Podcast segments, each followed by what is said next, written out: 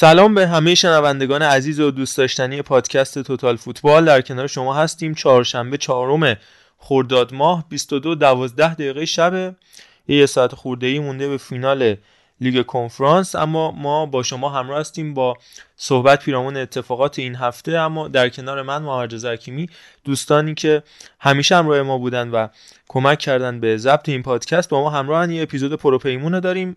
شروع می‌کنیم به ترتیب همین لیستی که الان جلوی منه. هیچ ترتیب دیگه ای نداره. سینای عزیز با ما. سلام و درود خدمت همه مخاطبین محترم توتال فوتبال. امیدوارم که هفته خوبی سپری کرده باشن در خدمتتونم سهیل هم طبق هفته های گذشته با یه تیم قهرمان اومده با توپ پر سلام چاکرم خیلی مخلصیم. ان خوب میشه دیگه. ان خیره بفرمایید. خیره. صادق عزیز هم با کیلینی دیگه واقعا دی کامل رفت. من هم سلام می‌کنم و اینکه امیدوارم اپیزود خوبی بشه. یه تبریکم به سهیل میگم و همه میلانیایی که اپیزود رو گوش می‌کنن تبریک میگم با قهرمانیتون. و دیگه خوشحال باشید دیگه. دوز ایتالیا دوز بگم من. این دفعه دوز متعادله دیگه. سهیل دوزش بالاست من دوزم پایینه. ارفان کدیور این بار تو ضبط ضبط اصلی با معمولا میومد به صورت خیلی ریز از پایین وارد بحث می‌شد. الان دیگه زنده با, با توپ پر راجع به پاریس سن ژرمن ما رو همراهی می‌کنه. سلام عرض می‌کنم خدمت بزرگترهای خودم و شنونده های عزیزمون. با هم تبریک نمیگم. تبریک. خیلی پر رو. واقعا همون جور که زلاتان تور واقعا دوستان قید کرده بودن. زلاتان تور اومد تو اردلان هم برای چالش کردن با عرفان در ادامه بحث به ما اضافه خواهد شد. یه بحث سوپر لیگ پول یا نفت و اینجور مسائل داریم در ادامه کار. اما بگذاریم قبل از اینکه بریم راجع به مباحثمون صحبت کنیم خب این هفته اتفاقی هم مثل همه هفته ها افتاد یه اتفاق ناراحت کننده و طبیعتا بعد تسلیت من به شخصه نمیگم چون چون تسلیت مال چیزی که نمیشه جلوشو گرفت. یه مرگ و میر غیر مترقبه زلزله سیل اینجور مسائل. وقتی یه همچین اتفاقی رخ میده که حاصل از یک فساد ریشه کرده در یه مسئله دیگه این دیگه تسلیت نیست. من فقط امیدوارم که مردم آبادان مردم رنج دیده خوزستان که قد کافی مشکل دارن حداقل سهم اونا دیگه انقدر زیاد نباشه. کسایی که همیشه می‌دونی پرچمدار مبارزه بودن پرچمدار جنگ بودن هر جایی بوده جلوتر از همه ما رفتن و جنگیدن. چه جنگ تحمیلی بوده از بیرون و چه جنگ تحمیلی از درون خود ما به خودمون. چه زوری و مسئله بوده که بیگانگان بر ما آوردن چه اون چیزی که ما از خودی خوردیم تو این چند وقت اخیر. تسلیت نمیگم فقط امیدوارم حالشون بدتر از این نشه. سینا فکر می‌کنم تو هم نکته ای داره آره واقعا. گفتن تسلیت خیلی فکر کنم سرپوش گذاشتن روی سری از اتفاقاتی که اونجا داره میفته. یه فاجعه انسانی رخ داده توی آبادان توی خیابون امیری که من نمی‌دونم نمی‌خوام مقایسه بکنم قیاسش خیلی زشته ولی مثل حادثه ای که برای تهران رخ داد ساختمون پلاسکو. ولی وقتی شما می‌بینید که اون چقدر بولد شد تلویزیون مدام داشت صحنه‌هاشو نشون می‌داد و اینجا حتی حاضر نشدن یک روز از پخش برنامه های به اصطلاح خودشون تنز و خندوانه و فلان و این داستان ها حتی چشم پوشی بکنن و مرهم بذارن رو زخم این مردم واقعا اینا شرماوره و من وقتی می‌بینم که یه سری افرادی که حالا بلاگرن سلبریتی هن حتی حاضر نیستن همدردی بکنن و حاضر نیستن حتی کوچکترین کمک که اونم خون دادنه برای مردمی که اونجا واقعا خیلی هنوز زیر آوارن و خیلی اوضاع بده. همون روز یه خاک خیلی زیادی شد جوری که دید خیلی به شدت کاهش پیدا کرد و خب این شرایط نفس کشیدن برای یه آدم عادی رو سخت می‌کنه. حالا شما فکر کن یه کسی زیر آوارها بعد نفس هم بکشه. واقعا میگم فاجعه انسانی تنها چیزی که من می‌تونم بگم. البته اگر اسم خطای انسانی روش نذارم و من فکر می‌کنم بعد از سال 98 این خطه رخت سیاش رو از تنش خارج نکرده و این ایران زمین همیشه لباس سیاه تنش بوده. فقط علت این لباس عوض شده که الان متاسفانه ما یه هم چیز می‌بینیم. در شن اون مردم نیست. همین.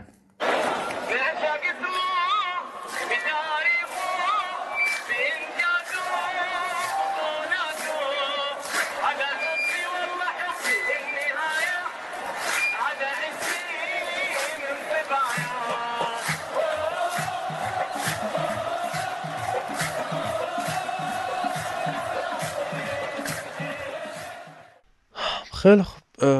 چی بگم؟ برگردیم به مباحث خودمون. فقط همین امیدواری که تقریبا تو این چهار سالی که حالا ما خودمون تو ضبط داریم انجام میدیم هر هفته هم امیدواریم دیگه باشه. همینجا ادامه میدیم. سه چهار تا موضوع اصلی داریم این هفته که در موردش صحبت می‌کنیم. اول میریم ایتالیا.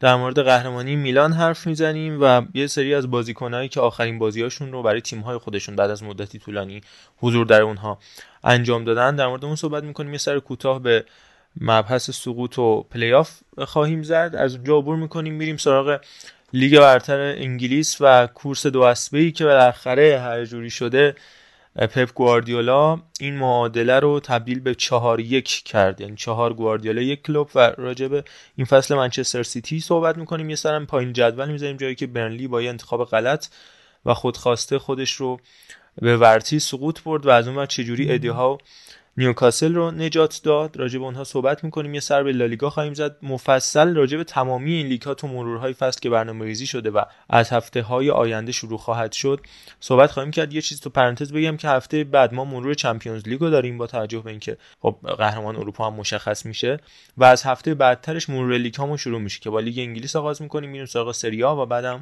لالیگا رو راجع بهش صحبت می‌کنیم. ضمن اینکه مرور فصل لیگ برتر فوتبال ایران رو هم هفته بعد نه هفته بعدترش خواهیم داشت. در مورد انتخاب ادین ترزیچ در دورتموند براتون حرف می‌زنیم و توی بحث لیگ فرانسه مبحث جنجالی ایشالله همین هفته خواهیم داشت که می‌خوایم راجع به ماجرای امباپه صحبت بکنیم. چی شد؟ نرفت. اصلا فلسفه این اتفاقات تاخیر باشگاه پاریس سن و موندگار شدن کیلیان امباپه و در نهایت هم یه سر می‌زنیم به اتفاقات لیگ اروپا و داستانه کوچیک به قول قدیم اون زمان پاننکا سوراخ سنبه. اما بریم سراغ سریا بدون هیچ معطلی. چی شد؟ با سویل شروع بکنیم. میلانی که حالا خیلی راجع به این مسیر سه ساله زیاد تو حالا مباحث مختلف توی جاهای مختلف محافل مختلف صحبت شد در مورد اینکه حالا راگنیک چه بلایی سرش اومد. من یه مثال خیلی کوچیک می‌زنم در مورد اینکه آدما شاید آدمای درستی باشن جاشون شاید درست نباشه. و همین مقدمه میریم سراغ اتفاقی که در نهایت مسیری که در نهایت منجر شد به قهرمانی میلان. اینکه همین هفته ما دیدیم که تیم لایپزیش تونستش قهرمان دی اف پوکال بشه. حالا راجع به اونم کوتاه صحبت خواهیم کرد. لایپزیش تونست قهرمان دی اف پوکال بشه در عین اینکه اونور هم جسی مارش با تیم لیدز تونستش خوشبختی رو تجربه بکنه. جسی مارشی که با لایپزیگ این تیم رو تو نیمه پایین جدول قرار داده بود با یه تغییر سرمربی مارش رفت جایی که شاید بیشتر بهش تعلق داشت اونجا حال خوبی رو تجربه کرد. البته دور از چشمای ملیه و دن جیمز اگر دیده باشید اون ویدیو رو که داشتن چیکار می‌کردن. ولی به حال جسی مارش خوشبختی رو تجربه کرد و لایپزیگ هم با تدسکو این اتفاق براش افتاد. هم سهمیه لیگ قهرمانان و هم یک جام دی اف پوکال 13 سال بعد از تاسیس تیم لایپزیگ یعنی می‌خوام بگم که شاید اگه رانگنیک هم میومد اصلا خیلی زودتر از اینا قهرمان می‌شد. شاید هم اصلا تیمش 12 13 می‌شد با میلان. ولی اینکه بگیم حالا رانگنیک مربی بدیه به صرف اینکه این اتفاقات توی منچستر یونایتد براش افتاد یا مناسب برای تیمای بزرگ نیست من اینو باهاش موافق نیستم. شاید یونایتد اون تیم مناسب براش نبوده. به هر حال این داستان اتفاق افتاد و میلان تونست قهرمان سری بشه بعد 11 سال در شاید حالا غیر از یک دو سال اخیر غیر قابل پیش بینی ترین حالات ممکن از ابتدای فصل.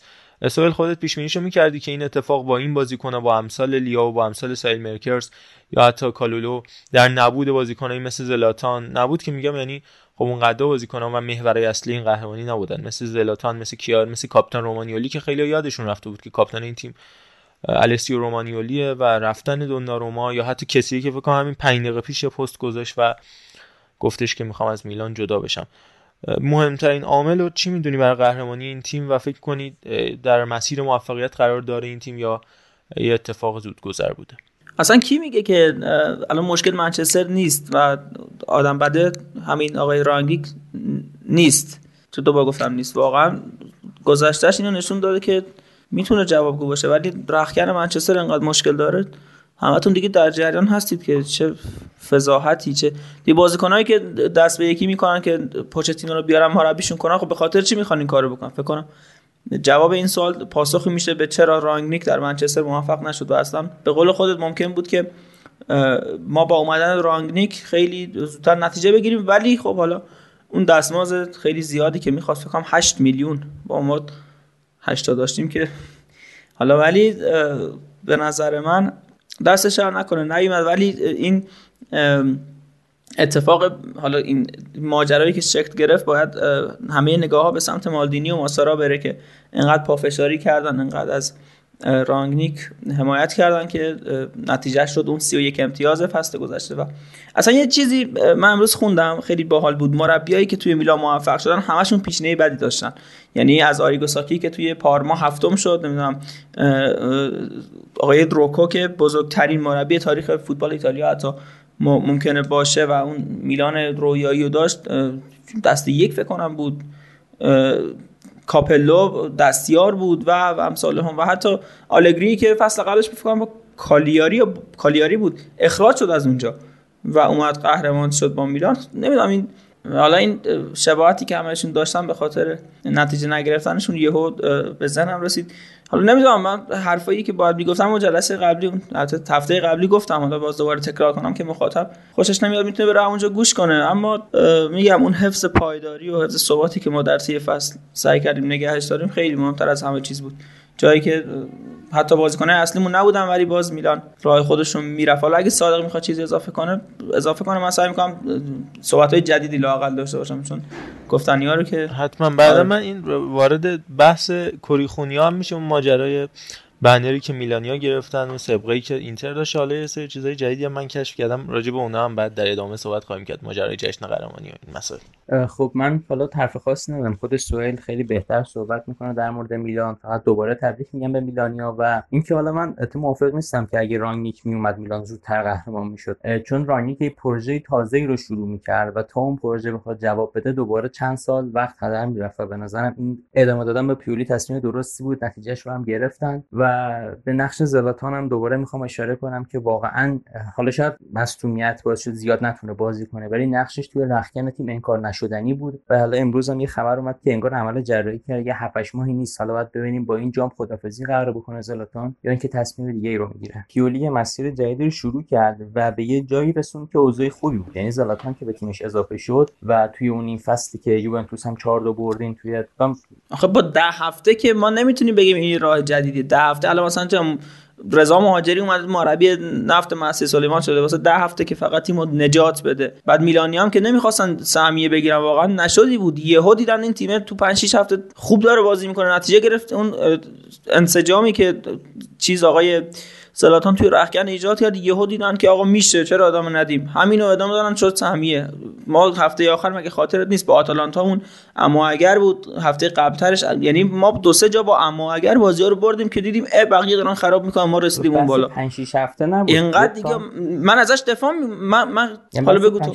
یه تایم قابل توجهی تقریبا یه نیم فصل روی روال خوب داشت پیش می‌رفت. و اینکه تو این پروژه که یه مربی با بازیکناش حالا داره روی فرم نتیجه گیری میفته و زلاتانی اضافه شده که تیم رو از نظر روحی هم تقویت می‌کنه خب آدم مگه مریضه این پروژه که داره نتیجه می‌گیره رو عوض کنه با رانگنیک رانگنیکی که من خودم حالا خیلی هم موافقش نیستم. یعنی واقعا به نظرم مدیر خوبیه ولی واقعا سرمربی هیچ چیزی ازش در نیومده که ما انقدر بخوایم روش حساب کنیم که حالا اگر جای پیولی میومد چی میشه پیولی تیمش داشت خوب نتیجه می‌گرفت. ادامه دادن با کسی که خوب داره نتیجه می‌گیره تصمیم درستیه و نتیجهش رو هم داد. رانیک میومد دوباره می‌خواست کل این بازیکن‌ها رو بریزه بیرون دوباره ان تا بازیکن اضافه کنه یه پروژه جدید رو از اول شروع کنه دوباره سه سال. چه کاری بود؟ پیولی کارش خوب انجام داد و نتیجهش رو هم گرفت. به نظرم اصلا لزومی نداشت که رانیک بیاد و تصمیم کاملا درستی بود که با پیولی ادامه داد. منم رو موافق موافقم. حالا چیز جالبی هم که این هفته از رانگنیک دیدم این دو هفته اخیر. خیلی به طرز عجیب غریبی هی بازارگرمی می‌کرد برای اریک تن هاخ که اگر بخواد من می‌تونم خیلی مشاوره خوبی بهشون بدم. می‌تونم خیلی کمکشون کنم. تو این مایه ها بودش که آقا من استفاده کنه. خیلی داشت خودش رو promote می‌کرد به طرز جالبی. حالا تو پرانتز میگم تن هاخ هم که اومد برخلاف رانگنیک که مثلا کنفرانس اولش خیلی aggressive شروع کرد و تو این مدت هم خیلی راحت برخورد می‌کرد با اینکه بگه تو رختکن چه خبره و با هر بازیکن چه برخوردی می‌کنه. و اول خیلی صمیمی اومد با خبرنگارا تک تک دست داد. با دونه دونه خبرنگارایی که اونجا بودن دست داد که یعنی شاید این مخالف اون روشی باشه که رانگنیک می‌خواد استفاده بکنه. در مورد این ماجرا فقط این نکته آخر بگم. من توی همه پروژه هایی هم که رانگنیک داشته خب اونچنان فتول فتوحاتی ندیده بودم که می‌تونست برای اصلا که چرا رانگنیک انتخاب داشت می‌شد برای این پروژه. آره این تیمو لایپزیگ آورده بود بالا با هوفنهایم با شالکه. خب روند خوبی داشت. مخصوصا هوفنهایمش که خب از تیم از دسته 3 4 برداشت آورد و نیم فصل اول حتی قهرمان بوندسلیگا شدن. دوچار مصدومیت تیمش آخر هفتم تموم کردش. بعدش حتی تو لایپزیگ. اما خب می‌بینید لایپزیگ هم در نهایت با تدسکو میاد جام می‌بره. قهرمان دی اف پوکال میشه. با یه مربی عملگراتر تدسکو گفتیم هفته قبل اومد خودش رو شبیه لایپزیگ کرد. برعکس جسی مارش که می‌خواست لایپزیگ رو شبیه فلسفه‌اش بکنه. الان توی این فلسفه های کنونی مربیگری حال حاضر به غیر از چند نفری مثل کلوپ و گواردیولا که حالا super manager هستن حتی super coach هم نه super manager ن بیشتر به نظر من تو این چند سال اخیر چند وقت اخیر نوبت مربیاییه که قبول کنن شرایط و سعی بکنن بر اساس اون چیزی که دارن تیمشون رو بچینن. مثل همین کاری که پیولی کرد و برخلاف همون کاری که به نظر من حالا چون صادقم اینجا الگری مثلا اوایل سعی کرد انجام بده که بکنم یه جمله اول فصل اومد تو این مایه ها اگه دقیق خاطرم باشه گفت ملوانا تو دریاهای طوفانی راه خودشون رو پیدا می‌کنن. لازم نیست. شما تیکه چوب هم به نظر اونجا پیدا کردی فعلا روش بمون. برسی زنده به ساحل. حالا بعدا توی راه طوفانی می‌تونی دریا رو نم فلان کنی بسار کنی اینا. این عملگرا بودن پیولی بود که فکر کنم تو این راه خیلی کمک کرد حالا اینکه در آینده چه اتفاقی رخ بده نمی‌دونم. ولی اینکه بسازی آقا بسازی و بسازی حالا با اون چیزی که داری و تلاش تو بر اساس اون چیزی که داری می‌کنی حالا یه زلاتانی هم میاری که شاید آنچنان تو این فصل حداقل تو بازی ها تاثیرگذار نبوده باشه. اینم اینو اینو میگم که سهیلم راجبش توضیح بده بعد صادق. ولی بیشتر نقش رهبری رخکن رو داشته باشه. با توجه به این کلیپی که اومد بیرون خیلی محصول کارهای زلاتان دونستن این قهرمانی میلان و من زیاد با این موافق نیستم. و قطعا داشتن بازیکن با تجربه مثل زلاتان و مثل حتی من کیار رو حتی تاثیرش بیشتر می‌دونم. مثل زلاتان و کیار خیلی تاثیرگذاره. ولی اینکه خیلی... حالا شاید سهیلم همین باشه نمی‌دونم. حالا بگو موزتو اینکه خیلی قهرمانی میلانو مثلا 50 درصدش و 40 درصدش حتی 30 درصدش رو از سر زلاتان می‌دونن من فکر نمی‌کنم. چون انقدر مصدوم بوده خیلی بازی اصلا تو رخکن نبوده حتی تو تمرین نبوده. یا حتی اون کاری که انجام دادش رفتشون ماجرای مود و سوار اون موتور شد. شاید اگه خیلی از بازیکن دیگه انجام می‌دادن ایشون انتقاد می‌شدن. به خاطر اون ایگویی که زلاتان داره همه گفتن خب چه جالب سوار موتور شده رفته وسط بازی ها کار مود انجام بده و اینا. اونقدر من فکر نمی‌کنم زلاتان تاثیرگذار بوده باشه تو این فصل. چرا؟ تو فصل گذشته قبلترش تو اون بازگشت میلانی که فوق العاده کار کرد اون برد سه گلشون جلوی یوونتوس و اینا عالی. ولی این فصل من اونقدر نمی‌دونم. اون جست یه جستچر خیلی کاپیتان و لیدر و اینا خود نقش پیولی حتی بازیکن جوانی مثل تیو رو من بیشتر نقشش رو می‌دونم تا زلاتان. حالا سویل تو هم نظر تو بگو صادقم حتما راجع این مسئله نظر بده. یه نسبت ها رو من فکر می‌کنم زیادی چیز کردی متفاوت چی میگن برداشت کردی برای خود. به نظر من حالا مثلا امثال تئو که تاثیر دارن قطعا اون وایبی که کلا اون وایب نشاط آوری که میدن مثبت و اینا خیلی تاثیر می‌ذاره به نظر من. ولی اگه از بازیکن ها بخوایم صحبت کنیم اصلا بلا شک ماجیک مایک من بالاتر از کیارتا می‌ذارم. انقدر که لیدرشیپش بالاست ولی هیچ وقت نمی‌دونم چرا صحبت نمیشه از بازیکنهای رنگین. پوست یه بارم اینو گفتم واقعا. نمی‌دونم چه دلیلی داره. خیلی خیلی خیلی مایک ماگنان توی رختکن یک صحبت های همیشه در بین دو نیمه و قبل از بازی صحبت های انگیزشی خوبی برای تیم داشته در طی این فصل که حالا نقششو من نمی‌دونم واقعا چرا هیچ اشاره نمیشه. در مورد این ببین کلا صاف و ساده. پیولی ماسارا و پاولو مالدینی به نظر من بیشترین نقش رو در این این قهرمانی داشتن و من مالدینی رو خیلی خیلی بیشتر از زلاتان رو اینا اصلا بلا شک مالدینی رو بالاتر می‌ذارم چون که در تمام روزها چه بچه خوب چه بارون چه برف همشون با توی تمرین بوده بالا سر تیم بوده. خیلی خیلی خیلی چیز بزرگیه که فکر کن توی تمرین بعد بازی نمی‌دونم مالدینی بیاد تو رو بغل کنه مالدینی بیاد به تو خسته نباشید بگه چه می‌دونم. این, این خیلی واقعا افتخاره. من اصلا این بس بحث تعصب با دوست داشتن نمیگم. فکر کن یک یک بازیکن کلاس جهانی و الان یک مدیر خیلی خیلی بزرگ مثل مالدینی بیاد به تو دست بده. خب خب میمیری از خوشحالی. معلومه بیشتر تلاش می‌کنی و این حالا فکر کن بی... فکر کن دفاع چپ هم باشی. دفاع چپ به به. بعد بیای مثلا توی چه می‌دونم رخکن با حرف بزنه. خب معلومه تو تحریک میشی برای بیشتر جنگیدن. ولی حالا زلاتان رو ببین من قرار نیست که تو حتما توی تمرین یه چیزی بگی. می‌دونم حرف تو موضع تو کاملا میفهم تو که حالا هیتر زلاتان نیستی می‌دونم. منتها اون ببین زلاتان برگرفته از اون می‌دونی چه چیزی رو توی میلان پیاده کرد؟ همون مدلی که قهرمانی آخر میلان داشت مثلا گتوزو یهو زلاتان رو برداشت توی سطل زبال انداخت مثلا. که اون غرورش رو بگیره و چنم از این دست اتفاقایی که گنده های تیم اونجا انجام میدارن که حساب کار بیاد دست بقیه اینجا هم زلاتان با حرفاش دقیقا می‌خواست اون ارزش پیراهنه رو برای بازیکن‌ها شر بده که فکر کنم آخرش هم موفق شد. حالا می‌دونین گفتنی ها رو گفت صحبت ها رو کرد. حالا چه فکر کنم به تناوب خودش یا ما یا چیز یا کیر بودن توی رخکن ولی خب من اون شاکله اصلی رو مالدینی ماسارا و پیولی با اختلاف می‌تونم حالا ما هم بیاد صحبت کنم فکر کنم سینا هم بعدش می‌خواست چیزی بگه حالا سینا و عرفان هم من دوست دارم که توی صحبت ها باشن صحبت کنن. یه ذره فقط دو قطبی اینا نشیم. فقط من تو آره.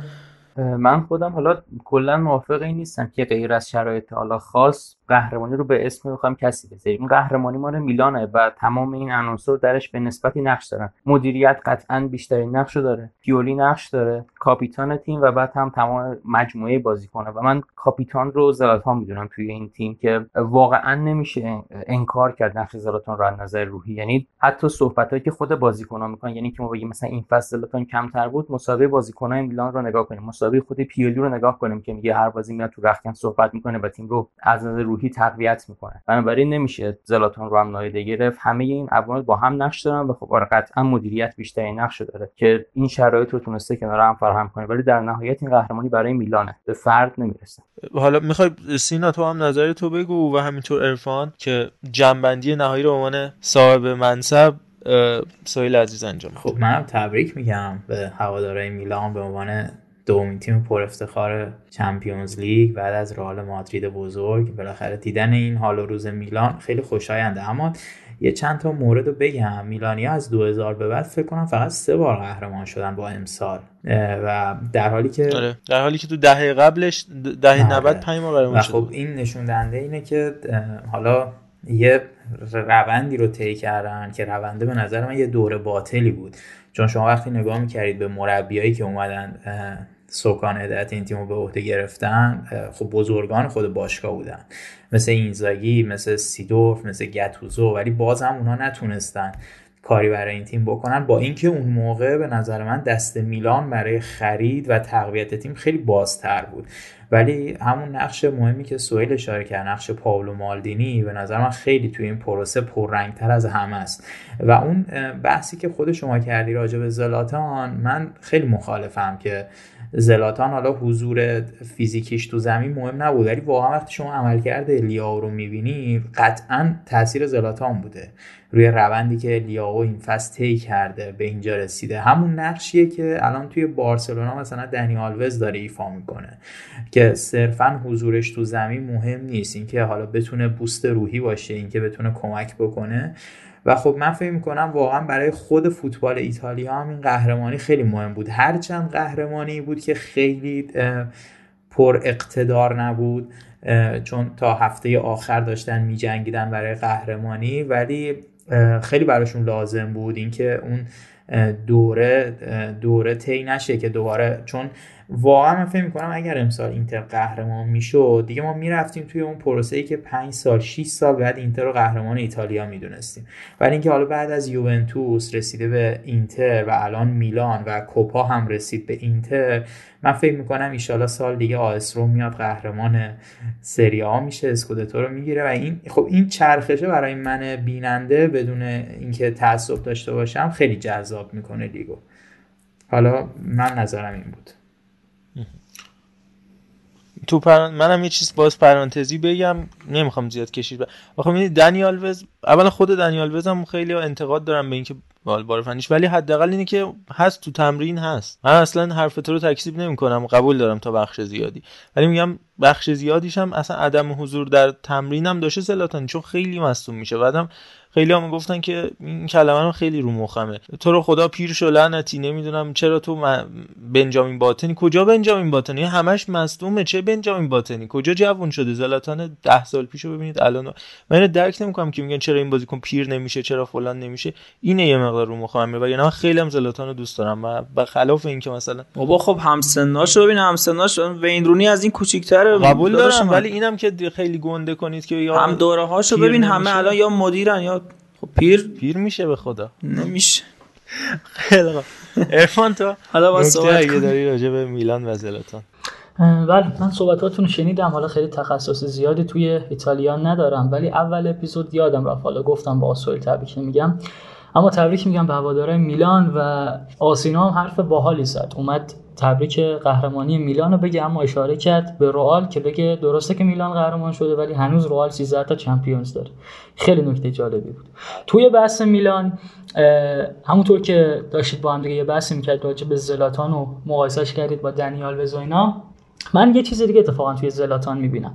همونطور که وقتی به میلان برگشت دیدیم که حتی بازوبند کاپیتانی رو هم بهش ندادن. حالا رومانیولی حتی اگه می‌رفت بیرون کسیه. یعنی دیدم توی بازی حتی یادمه واقعا که ماینانو کاپیتان کردن. بله. ولی به زلاتان بازوبند ندادن و بیشتر اون مثل دنی آلوز نبود که بخواد روحیه به تیم تزریق کنه. بیشتر یه پرستیژ بود یه شخصیت بود. همونطور که خود پیولی رو هم دیدیم. یه آدم جنتلمنیه. روی سکو هم حالا وقتی مالدینی میشینه یا وقتی حتی که هر چیز دیگه میاد میلان امسال بیشتر علاوه که نون قدرت فردی یکی مثل لیاو رو خورد که واقعا فوق العاده بود. یعنی درسته که بیشترین دریبلینگ رو فکر کنم تو لیگای متحد اروپایی سنت مکسیم و نمی‌دونم بعدش آداما و دمبله و ولی واقعا لیاو فوق العاده یعنی اگه توی بازی 4 تا دریبل کنه قشنگ بازی براشون در می آورد و بیچاره هاکان بیچاره هاکان که پارسال با این تیم بود اینتر قهرمان شد امسال رفت اون ور رفت. آها اینم بگم. بیچاره. راجع به همین هاکان. این بیچاره در اینکه بیچارگی نیست چون خودش دوچاره خارج شده و اسی صحبت رو کرده اون یه بحثه. ولی زلاتان جان ها اینم باعث شد چون خوب شد خیلی خوب شد گفتی. زلاتان شما بزرگ تیم رهبر فلان. بابا ول کن بازیکن حریف رو حالا قبول دارم. کرم از خود درخته. اصلا شکی درش اینو من الان بهت میگم ولی ول کن دیگه تو چیکار الان فرض کن تو ایران؟ من قبول دارم. من بازم میگم قبول دارم که آکان جالانوغلو صحبتی تحریک آمیز کرده. اصلا شکی درش نیست. و کاراش هم اون شادی بعد گلش و پنالتی. اصلا حرفی درش نیست. شما فرض کن الان سید جلال و حسینی بیاد تو جشن قهرمانی پرسپولیس در مورد نمیگم وریا غفوری بیاد مثلا در مورد امیرحسین حسینی زاده صحبت کنه. بیاد در مورد مهدی مهدی پور. پارش می‌کنن رسانه ها. بعد اونجا این صحبت ها اینا اگه تو پرسپولیس بودن؟ نه دیگه بازم بازیکن حریف محسوب میشه. نه هاکان تو میلان بوده. باشه اصلا تو فرض کن برگردیم به عقب راجع به نیکبخت. نباید نکن تیمت قهرمان شده بی کار تو بکن دیگه. راجع به اون بندره هم حالا بگم بذار اینو برات تو شرحش بدم. بذار براش اینو اول فصل شروع کرد که من اومدم اینجا جام بگیرم فلان کنم بیسا کنم. دو هفته گذشت دید انگار وضعیتش توی تیم نه الان برات میگم. دید دو سه هفته دید تو تیم خیلی جایگاه محبوبی بین بازیکنان نداره. یهو گفت که برای دوست دارم تو تیمی بازی کنم که بازیکناش کلاس جهانی باشن و بازی با بازیکنای کلاس جهانی خیلی ساده تره. خب اینجا تیم خودش هم دیست کرد. بازیکن‌ها اصلا سر همین با هاکان رابطه خوبی ندارن. بعد سر همین از این ور رونده از اون ور مونده. دوباره برای اینکه دل همه رو به دست بیاره یه توییتی زد که ای کنایی به ما زد. خب این آدم اینی که ثبات شخصیتی نداره. حالا تو سر دربی یه شوخی با من کردی. فکر بازی دربی چی بود؟ همون مسئله خیانت که فکر کنم شد. اصلا همون جوابو به نظرم برم ببینن که گفته بودم بهش که ابهت تو نم گندلاتی به این نیست که تو ما گل زدی و خوشحالی کردی. اون اونی که زنت به خیانت کرده تو هنوز سعی می‌کنی باشی. آره بگذاریم. یه چیزی من آها. من می‌فهمم جانم. کلمات ببین یه بخشش بخش حاشیه است که داری میگی. دقیقا یه بخشش بخش حاشیه است. ولی از نظر بازی هم بازیکنای یعنی این نظر من نمی‌دونم واقعا با موافق باشی یا مخالف. ولی بازیکنای مثل هاکان مثل ایسکو مثل اریکسن بازیکنان که نمی‌دونم پشت سر مهاجم هافبک بازی می‌کنن پست تخصصیشون ده مثلا بازی می‌کنن. اصلا به سبک بازی نه تنها میلان بلکه همون اینتر هم نمی‌خوره. یعنی الان توی اینتر هم امسال درسته که حالا پارسال تو بود ولی هاکان تو میلان خوب بود. حالا الان که اینتر اصلا پست ده نداره اووردتش توی هشت بازیش میده به بدبختی. مج فقط مجبور شد بازیش بده. چون دیگه بهتر از اون نداره. درست میگی؟ صحبت اصلی درسته. تو میلان والا حالات خیلی رو اعصاب بودین. یه خودخواهیایی داشت یه لاس با توپایی داشت که مثلا خودخواهی دیگه خیلی زیاد بود. سر همین براهیم اومد جاشو گرفت اواخر فصل. ولی تو میلان می‌تونست جوابگو باشه. دیدی خودش خراب کرد. حالا آقا که من آخرین چیز بود که می‌خواستم صحبت کنم من فقط یه تشکری از همه میلانیا واقعا باید بکنیم. همه طرفدارای فوتبال نه اینو منظورم خودم نیست. ببین اونا قهرمانی مثلا 2005 رو از دست دادن پای, پای تیمشون موندن بعد 2011 که حالا همه لجندا رفتن بعد تیم خالی شد افتادن به یه وضع خیلی بدی که نمی‌دونم کیسبوک هوندا و خیلی خیلی آدم مثلا بازیکنای بی لولی توی میلان چون ارزش پیراهن میلان خیلی بود. همین الان ارزش پیراهن میلان یک و 8 بیلیون دلار اصلا این چیز عجیب غریبیه. بعد از رال همچنان میلانه که میدرخشه. حالا بارسا اینا هم هست. ارزش برند میلان.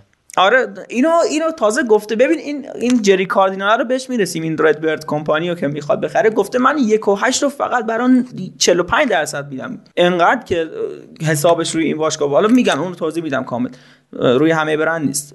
اومدن جلوتر مثلا دل به منز بستن دل به بوناونتورا واقعا من از بوناونتورا خیلی ممنونم. با اینکه واقعا ازش ممنونم. با اینکه هیچی خیلی به ما کمک کرد. آدمایی بودن که توی این سیاهی خیلی کوچیک خیلی کوچیک. اما اون درخشندگی که داشتم باعث شد مدلمون رو به همین خوش کنیم ول نکنیم. تیمو خیلی واقعا شرایط سختی میلان داشتن کار به جایی رسید که اصلا یه نمی‌دونم این نسل جدیدی که اومدن با ما هم بهاری داشتیم و اینا شوخی می‌کردن. خیلی چون تا کلا رنج سنی هواداری میلان باید قبول کنیم بالا دیگه. حتی مثلا توی تایملاین توییتر فارسی هم که نگاه کنی اصلا ما زیر فکر کنم من کوچیکشونم دیگه 23 4 سالمه واقعا جدی میگم و خیلی واقعا همه بالا سی هن.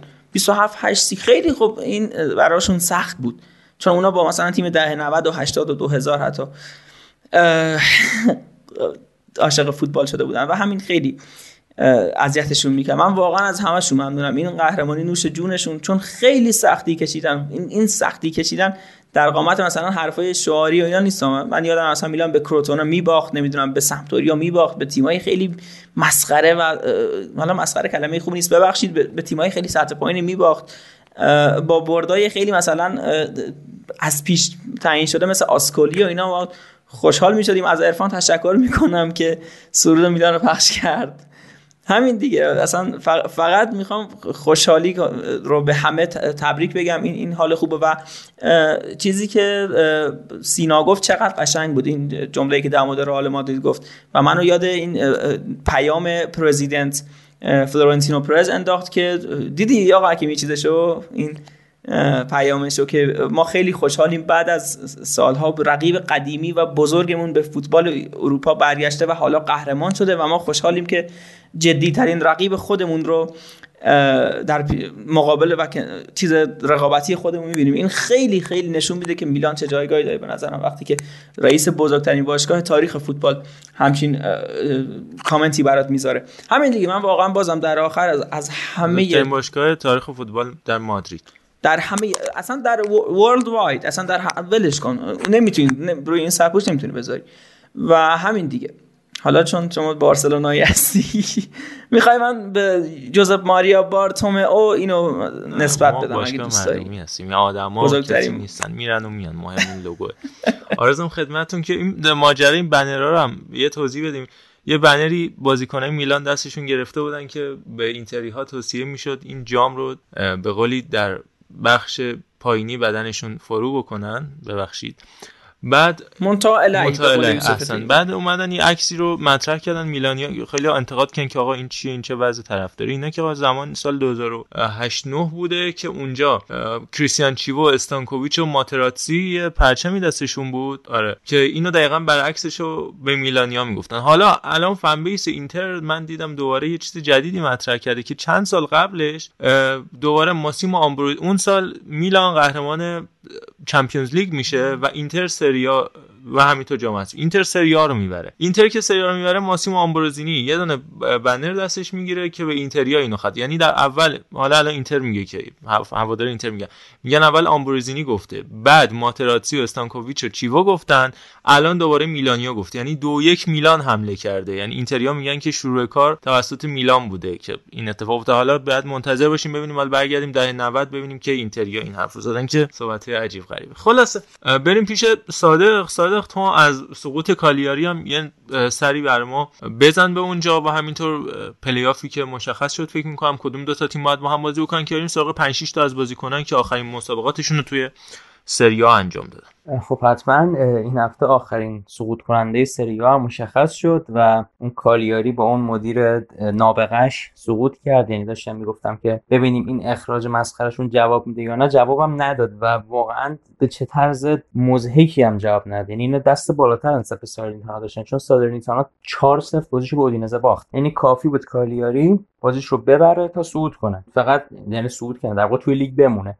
ولی با ونتسیا یه اسبیش سقوط کرده 20 جدولی 0 0 مساف کردن. یعنی همین خودش تنز ماجراست که تو چند هفته مونده به آخر لیگ سرمربی تو اخراج کنی. بعد اون قرامت مسخره رو بدی. بعد این سرمربی جدید هم اینجوری نتیجه بگیره. که از این بنده خدا انتظاری نمی‌رفت. یعنی من همون اولم گفتم این یارو تو عمرش 3 5 کش نکرده. بعد اوردنش تیمی که کل فصل سه دفاعه بازی کرد. از تیم جوانان آوردن. اینا واقعا دیگه امیدوارم که کالیاری اگه میافته که افتاد یه دستی به سروی خودش بکشه و ساختارها رو عوض کنه. یکم در مورد خود کالیاری صحبت کنیم. خب ششمین باری که به سری 20 سقوط می‌کنم و آخرین بارم فصل 14 15 بود که افتادم ولی خب سریعا فصل بعدش به سری برگشتن و حالا باید ببینیم که این فصل هم که توی سری بی قرار بازی کنن این فصل پیش رو چیکار می‌کنن و حالا سقوط اینها به کنار باید به اون بازی زیبا و جوانمردانه ونتسیا هم اشاره کنیم. یعنی تو این دو هفته واقعا سنگ تمام گذاشتن. دروازه‌بانشون که بهترین بازیکن زمین شد با 7 سه کالیری ایکس جی 243 داشت در مقابل 88 صدم ولی بازی صفر صفر شد و خب ونتسیا واقعا عالی بوده. و اگه این زور رو اوایل فصل می‌زدن یه ذره زودتر شروع می‌کردن شاید نمیافتادن. الان پایین جدول اینجوری شد دیگه. سالرنیتانا به 31 امتیاز موندنی شد. کالیاری با 30 امتیاز افتاد. جنوا با 28 امتیاز و ونتسیا هم 27 امتیازی سه تا سقوط کننده این فصل سری آ بودن. در مورد پلی آف و play-out سری بی هم خب اون ویچنزا ویرتوسی که می‌گفتم با بازیکن یوونتوس درخشیدن این درخشش یه ماه اخرشون به کارشون نیومد و یه دو صفر باختن به اون تیم همون اسم رو داشت که حالا نمیگمش و اون برد یک صفر. آره بگم اسمشو. آقای سنزا. آره آقای سنزا. اون برد یک صفر دور رفتشون به هدر رفت و سقوط کردن به سری سی؟ تو پلی آف هم بنونتو بازی رفت و یک هیچ برده بود. اگه یاد باشه گفتم لاپادولا هم گل زد. این دفعه یک هیچ تو خونه پیزا باختن. ولی خب چون در جدول رتبه پایین تری داشتن با نتیجه تساوی نتونستن به مرحله نهایی پلی آف صعود کنن و در واقع پیزا تیمی بود که در مرحله نهایی پلی آف صعود قرار گرفت. مونزا هم دو تا برد دو یک جلوی برشا به دست آورد در مجموع 4 دو و حریف پیزا شد. بازی رفتشون پنج شنبه ساعت 11 شب برگزار میشه به میزبانی مونزا و بازی برگشتش هم ساعت 23 روز یک شنبه برگزار میشه تا آخرین صعود کننده یه سری به سری هفته مشخص بشه. و حالا توی مرور فصل در مورد اون تیم صعود کننده هم صحبت صحبت می‌کنیم دیگه انشالله آره، حتما. بخش آخری که تو سری داریم راجع به تعدادی از بازیکنان صحبت می‌کنیم که آخرین حضورشون رو توی تیم‌های خودشون تجربه کردن. بازیکن با سابقه حالا قبلا از کیلینی و دیبالا گفته بودیم. فکر می‌کنم امثال فدریکو برناردسکی این اتفاق براشون افتاد. آندره‌آ رانوکیا اینتر که حتی مدت انقدر بهش امید بسته بودن بازوبند کاپیتانی این تیم به بازو بست و بعد بازوبند گرفتن. ایکاردی و هاندانویچ و امثال هم شدن کاپیتان یا حتی آندره‌آ بلوتی که این اتفاق تجربه کرد. دیگه چه کسی بودن؟ راجع به بلوتی میشه صحبت کردیم که چجوری فوتبالش نابود شد توسط اوربان کایرو یا امثال این بازیکن‌ها که فکر می‌کنم دیگه تو لباس تیم‌های سابقشون الان اسم شده سابق. دیگه نبینیمشون. صادق. صادق سابق. آره امسال واقعا سال خدافزی ها بود. حالا بعضی از فوتبال خدافزی کردن بعضی از تیم‌های خودشون. کیلینی و دیبالا رو که گفتیم اینسینیه هم در موردش صحبت کردیم. و حالا برناردسکی که دیگه جدایی قطعی مونه هرچند که ما احتمالا باز هم جدا شده خواهیم داشت. احتمالا اتلتیکو تخفیف نمیده و مراتو هم فصل بعد نخواهیم داشت. ولی خب حالا اولی که در مورد این برناردسکی صحبت کنم تو این 5 سالی که بازی کرد در یوونتوس 183 بار به میدون رفت 12 تا گل زد و 24 تا پاس گل داد که خب واقعا آمار خوبی نیست برای یه وینگر و به هیچ وجه اون ستاره ای که ما انتظار داشتیم برناردسکی بتونه بشه نشد. و حالا اگه بخوام یه خاطره خوب ازش بگم اون دبل پاس گلش تو بازی جلوی اتلتیکو بود که کامبک زدیم و بهترین بازی برنا بود ولی اون چیزی که بعد می‌شد نشد دیگه. و حالا کیزا هم که با این وضعیت پاش که ممکنه تا نیم فصل آینده هم نرسه نمی‌دونم وقتی برگرده چیزی ازش میمونه یا نه. حالا امیدوارم مثل میلاد میداودی و مشتبه جباری و اینا نشه. ولی خب این مسئولیت سنگین که دیگه تقریبا یه سال قرار خونشین باشه نمی‌دونم چه اتفاقی براش میفته ولی خب حالا فقط ما نیستیم که اینجا دوشو دار داریم. چند تاشو خودت هم اشاره کردی. حالا من مثلا یه سر به لاتسیو هم بخوام بزنم. احتمالا این آخرین فصل حضور استراکوشا و لیوا هم تو لاتسیو این استراکوشا مثلا سال 2012 13 باز باشگاه لاتسیو بوده و مثلا با تیم جوانان زیر 19 سالش قهرمان لیگ ایتالیا شدن. بعد سوپرجام جوانان رو بردن. و بعد از حالا تو تیم اصلیش هم که اومد از فصل 16 17 مهره تقریبا ثابت شد تو دروازهشون و error منجر به گل داشت. ولی واقعا دروازه‌بان به نظرم خوبی بود و رفلکس خیلی خوبی داشت و این error ش جلو گالاتاسرای بود این فصل فکر کنم. آره خیلی. هم سوتی های بد داد ولی بازم مثلا امسال از رینا قابل اعتمادتر بود. کلی دروازه‌بانم تو این مدت آخرین نکته که می‌خوام بگم یعنی این مدت جایگزین فرناندو موسلرا شد یه جورایی بعد یک سال دو سال فدریکو مارکتی بود بریشا بودش همین رینا بود. اومدن رفتن ولی استراکوشا همچنان آلبانیایی هم بود که حالا هموطن خود اتریت بریشا هم بود. دقیقا و هر کسی هم که میوردن جاش می‌دادن که نه باز استراکوشا از اون قابل اعتماد تره و خب یه ذرم در مورد آمارش بخوام صحبت کنیم. 208 تا بازی انجام داد برای لاتزیو 62 تا clean sheet و خب تعداد گلای بالایی که در 247 گل که آمار بیش از یک گل در هر بازیه. ولی خب با توجه به وضعیت لاتزیو خیلی حالا آمار خیلی بدی به حساب نمیاد. بهترین فصلش هم فصل 2017 18 و فصل 19 20 بود که حتی نزدیک بود قهرمانم بشن و تا قبل کرونا یک امتیازی سطح جدول با یوونتوس بودن که تو این دو فصل هم 11 تا clean sheet داشت که آمار خوبی به حساب میاد. دو تا کوپا و دو تا سوپرجام هم با تیم اصلی لاتزیو به دست آورد استراکوشا. جدا شده دیگه شون هم که گفتم احتمالا لیوا که از فصل 17 18 اومد به تیمشون از لیورپول و توی این 5 فصل 98 تا بازی انجام داد 4 تا گل زد 12 تا پاس گل داد و پست 6 خوبی براشون بود. یک کوپا دو تا سوپر جام براشون گرفت و خوب بود. آفک خوبی بود. هم زیر دست اینزاگی هم حالا این فصل که خیلی بازی براشون انجام داده و حالا بعد سال بعد خلایش رو پر کنن چون ساری هم بازیکنای زیادی رو درخواست کرده و احتمالا چند تا فروش هم داشته باشن که ببینیم چه جوری می‌خوان جایگزینی رو انجام بدن. به بلوتی هم اشاره کردی. یه جدا شده دیگه است که این هر فصل همین بساط هست. یعنی هی شایعه جداییش هست بعد چی میشه یهو. چند سری هم تا حالا به میلان لینک شده. یه مهاجم 28 ساله که از فصل 15 16 داره تو تورینا بازی می‌کنه از پالرمو هم اومد به تیمشون. 251 بازی براشون انجام داد. 113 تا گل براشون زد 28 تا پاس گل داد. رده ششم بهترین گلزنان تاریخ تورینو قرار گرفت و اوج اون شایعاتی گفتی و اون اشاره که به کایرو کردی هم فصل 16 17 بود که با 26 تا گل آقای گل لیگ شد و کایرو یه تگ عجیب 100 میلیونی زد روش. اونم توی اون موقع. یعنی حتی الانم آقای گل به نظرم هیچ کدوم از لیگ‌های معتبر اروپا الان 100 میلیون نمیارزن. حالا امباپه که بحثش جداست ولی واقعا تگ 100 میلیونی اونم تو سال 2017 بزنی روی بازیکن که مهاجم تورینو. کار عجیبی بود که به درستی اشاره کردی و فوتبال این بنده خدا رو دیگه عملا تموم کرد. خیلی خب حالا اگر کسی توی این بازیکن جا افتاده بود که ما حواسمون نبود حتما برام کامنت بذارید و بهمون به بگید کدوم بازیکن بوده که مثلا استحقاق اینو داشته که یادی بکنیم. ازش ضمن اینکه یه بازی میشه گفت حالا تدارکاتی بگیم تورنمنت نیمچه تورنمنت بگیم یا چیزی شبیه اینم.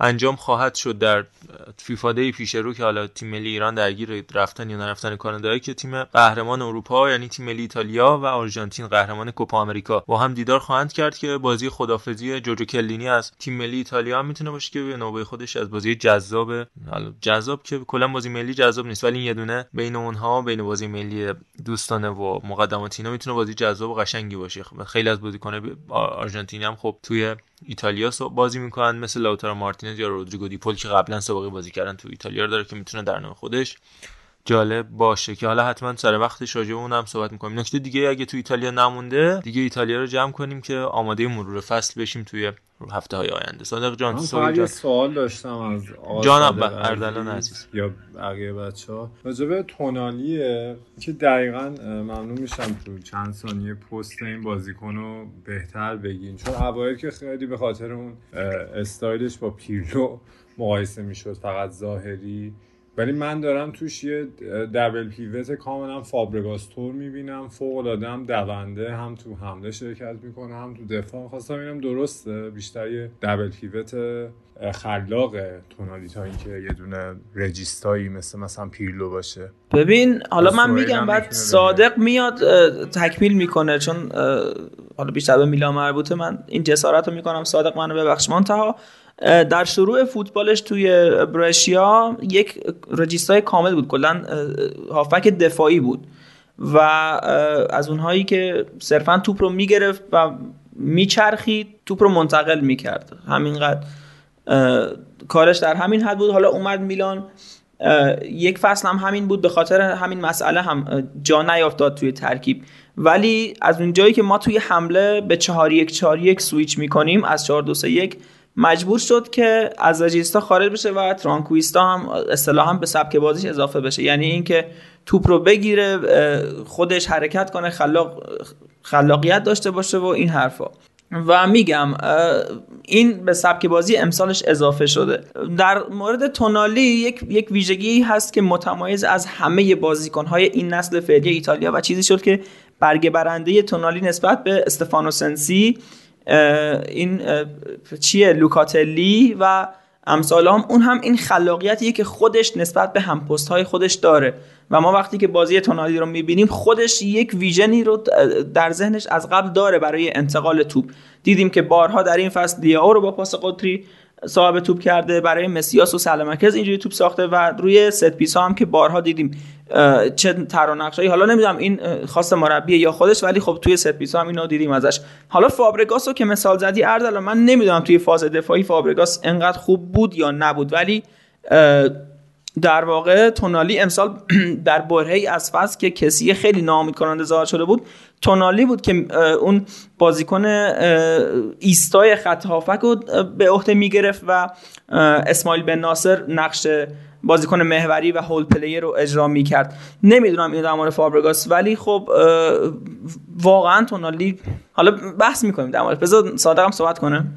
نه خودت خیلی خوب توضیح دادی. یعنی چیز خاصی نیست که من بخوام بگم. و اردلان درست گفت. واقعا شبیه پیرلو نیست بازیش. و حتی یه مدت گفته می‌شد که اگه این موشو کوتاه کنه شاید به نفع فوتبالش باشه تا انقدر این تشبیهات عجیب و غریب با پیرلو در موردش صورت نگیره. چون اصلا استایل بازیش و کیفیت بازیش متفاوته با پیرلو. حالا کیفیت که قابل مقایسه نیست. استایل هم متفاوته و شباهت به پیرلو نداره. در مورد مدل بازیش هم که سهیل خیلی خوب توضیح داد. دیگه چیز نمیمونه من بگم. آره من فاز این نکته رو خواستم اضافه بکنم که بازیکنی که تو خط حمله دو نفره تو خط آفک دو نفره ببخشید بتونه قرار بگیره دبل پیوت رو تشکیل بده و در عین حال هم تو بحث پرس و دفاع انقدر کارآمد باشه و هم خلاق باشه واقعا نداریم. یعنی تو هر نسلی دو سه تا به نظر من بیشتر نداریم. فابرگاس هم همونطور که گفتی آره اصلا به خوبی حتی تونالی الان نبود تو بحث دفاعی. البته تونالی هم خیلی راه داره که از لحاظ خلاقیت بتونه برسه به بازیکنی مثل فابرگاس یا کروس یا مودریچ. ولی همین الان به نظر من که هم می‌تونه دبل پیوت بازی بکنه بار دفاعی رو بار محور شدن رو بر دوش بگیره و هم تو خط حمله پاس گل بده فوق العاده است ما ده های خلاق زیاد داریم. برونو فرناندز حتی کوین دیبروین هافبک نیست. هیچ وقت کوین دیبروین نمی‌تونه بیاد مثلا حتی تو 4 2 3 1 میلان. اون عقب مثلا کارایی داشته باشه. مگر سنش بره بالا یه چیز ضعیفی از اون ارائه بده. ولی تونالی هم دوندگیش می‌رسه اون دبل پیوت بتونه پوشش بده زمین و هم خلق موقعیت داره پاسای قطری داره همچه ارزیش می‌تونه محور باشه بازیکن فوق العاده یه دیگه. من فقط راجع میلان خواستم بگم که یه اسکواد فوق العاده جمع کردن. میگم این دبل پیوت هایی مثل تونالی که خلاق هم باشن در این کارآمد بودن تو دفاع و داشتن وینگر مهاجم نعمتیه که هر تیمی واقعا ازش بهره نیست. وینگر مهاجم ها واقعا بازیکنهای نابی هستن و هر تیمی که خوبش داره خوش بالش حالا اردلان می‌خوای من همه سوال بپرسم ازت که ببین نظر خودت چیه؟ آره بگو بگو.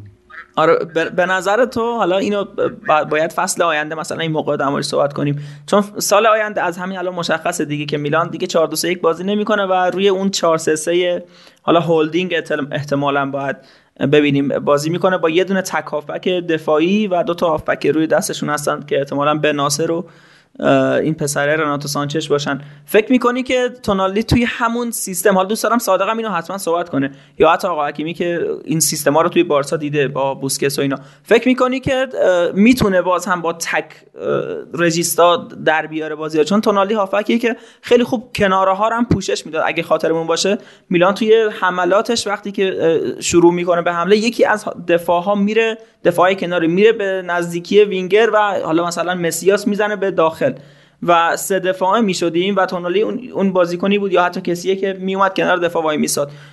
فکر می‌کنی که چون که توی 4 3 این مزیت ما دیگه نداریمش به خاطر اینکه یه دونه تکافک دفاعی داریم. فکر می‌کنی چجوری میشه با این اوصاف؟ کسی البته میمونه قطعی شده موندنش. کسیه به بارسلونا رفت تموم شد. ما بن ناصر رناتو سانچز و تونالی رو داریم. برای فصل آینده دو یک دو تا بازیکن دیگه هم بگیریم سیستم 4 3 3 که میلان بخواد بازی بکنه رو مخصوصا واسه بازی اروپایی ترجیح میدن به این 4 2 3 1 یعنی صلاحیت این فصل همونطور که خود گفتی خیلی خوب 4 3 3 هم بازی کردن به وقتش. البته 4 1 4 1 با وجود کسیه اون هافک دفاعی بازی بکنه میشه 4 1 4 1 اگه یه رجیستاتور بازی بکنه میشه 4 3 3 من بیشتر دوست دارم تونالی رو یه خط ببینم بالا یه خط بالاتر ببینم جای اینکه رجیستا ببینمش. به نظرم ایتالیا باید یکم از این فازه قدیمی آها یعنی متزلا می‌خوای بازی کنه یه دست آره بیاد آره دوستم یه خط بره جلوتر مثل دیبروین یه ده باشه که دیگه فقط خلق موقعیت بکنه. دوست دارم ایتالیا دیگه از اون عادتهای قدیمی و رجیستا و اینا دست بکشه بره یه هافک دفاعی واسه. کسی آره. جایگزین پیدا بکنه. حیف شد کامارا رو خیلی نسل خوبی داره این نسل. ابوبکر کامارا رو منظورت احتمالاً؟ آره آره یه هافک یه شیش ایستایی جایگزین کسیه کسی هم واقعا آره به یعنی... چیز اوورریتد بود. حالا یا پاریس بره یا بارسا حالا کسی در مواقع اوایل فصل خوب بود. ولی چقدر خوب یه نفر به بوبکار کامارا اشاره کرد که من این همه خودمو گسستم و اول فصل چقدر می‌گفتم حالا چقدر زیاد شد دیگه؟ مثلا چرا میام حرف کمه. ولی منو یاد مارکینیوش میندازه. موقعی که توخل 4 1 4 1 می‌کرد تو پاریس و مارکینیوش رو خط دفاع می آورد به عنوان آفک دفاعی. از این شیش های ایستاست دیگه کار اضافه نمی‌کنه. فقط وای میسته سر جاش. اصلا پست, پست اصلیش دفاع وسط بود. انقدر که خوب بود آوردنش جلو. آره آره. یعنی اگه تیمی اونو بگیره که متأس که خود اسنون ویلا متاسفانه گرفتش هم می‌تونه باعث سه دفاعی کنه به عنوان دفاع سویپر هم آفک دفاعی. حیف شد. به درد میلان خیلی بیشتر می‌خورد و حتی به درد چلسی. آره خیلی به درد ما می‌خورد. بعد آزادم بود بازیکن آزادم بود دیگه. دیگه. من به هوادار چلسی میگم. بخل متاسفانه فقط اسمای بزرگ رو می‌شناسه و میپذیره تو تیمش و این بده. این بده. بسیار خوب. اینم از این مباحث. یه مقدارم لیگ برتر قاطی شد. به خاطر همین میریم یه فاصله می‌گیریم. بخشی از گزارش های جذاب این فصل لیگ برتر رو گوش می‌کنیم. از لحظات تاثیرگذار این فصل از ابتدا تا انتها از این 38 هفته فکر کنم الان چیزی که تو این دو دقیقه میشنوید قشنگ سی تیکه گزارش مختلف باشه ثانیه ثانیه میشنویم یکم با هیجان لیگ برتر همراه میشیم برمیگردیم کار داریم بود That's how football sounds. Son had a go and scored a beauty. This is how it looks and feels. The Premier League's 30th season. Oh! The European champions off to a flyer. And they share the Premier League leadership five games in. Boy, they look good. Jesus turning and scoring. And that is a statement. Here's Foden. Salah. Oh, sensational. Who's coming in? It's gone in. They all left it. Bernardo Silva didn't. Chelsea's lead at the top is only three points. Rodri!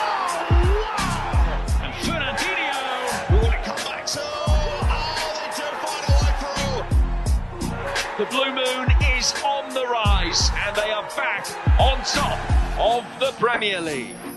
As Liverpool and Chelsea stumble, Manchester City stride on. Kevin De Bruyne! Oh, wow, that's brilliant! The champions ease away.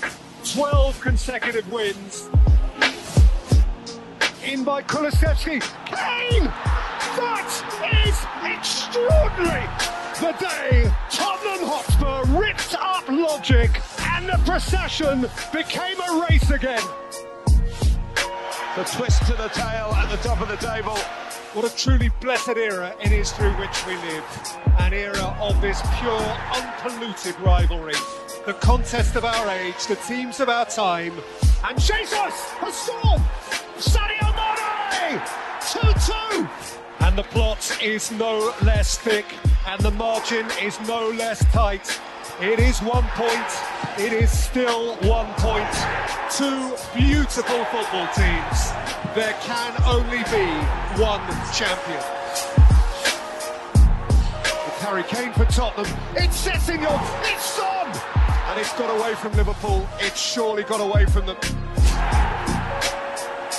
A sunny sky blue day. The tale will not be told in full until the final week. And Manchester City are champions of the land.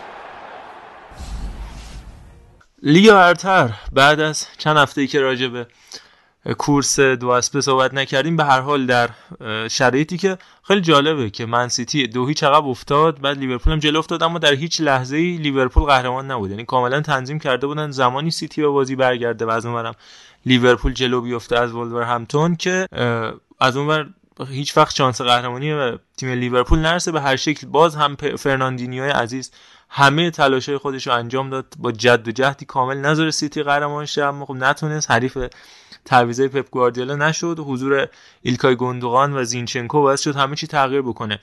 حالا اردلان که تخصصی تر راجع به لیگ برتر می‌تونه صحبت بکنه تو جمع ما هست و البته تو بخش قبلی هم تو بخش سری ها راجع شنید و صحبتش شنید اما وارد بحث بشیم. من اینجوری وارد صحبت میشم که اگر این اتفاق نمیافتاد یعنی معادله می‌شد سه دو به سود کلوب خیلی خیلی چیزا رو توی آینده شاید مثلا ده سال بعد نگاه می‌کردیم سه جام گواردیولا دو جام کلوب در حالی که مثلا این همه یک لحظه بود. یعنی اینم نگاه بکنیم که این رقابتی جوری بوده که سر الکس فرگوسن تو هیچ کدوم از قهرمانیاش بیش از 91 امتیاز به دست نیاورد. اما دو تا از قهرمانی کلوب با 92 و 97 امتیاز بوده. آیا سطح این رقابت خیلی بالا رفته یا قبلا سطح لیگارتر از لحاظ رقابت دارم میگم. اون زمان بالا بود الان رقابت پایین اومده. مثلا چلسی و آرسنال تاتنهام دیگه خیلی سطحشون پایین اومده یا اون زمان شرایط متفاوت بوده و انتخاب یورگن کلوپ به عنوان مربی ما هم مربی سال هم برای من خیلی عجیب بود. یعنی من فکر می‌کنم یا باید پپ گواردیولا انتخاب می‌شد به عنوان مربی تیم قهرمان یا باید مثلا امثال ادی ها که تونستن اون تیم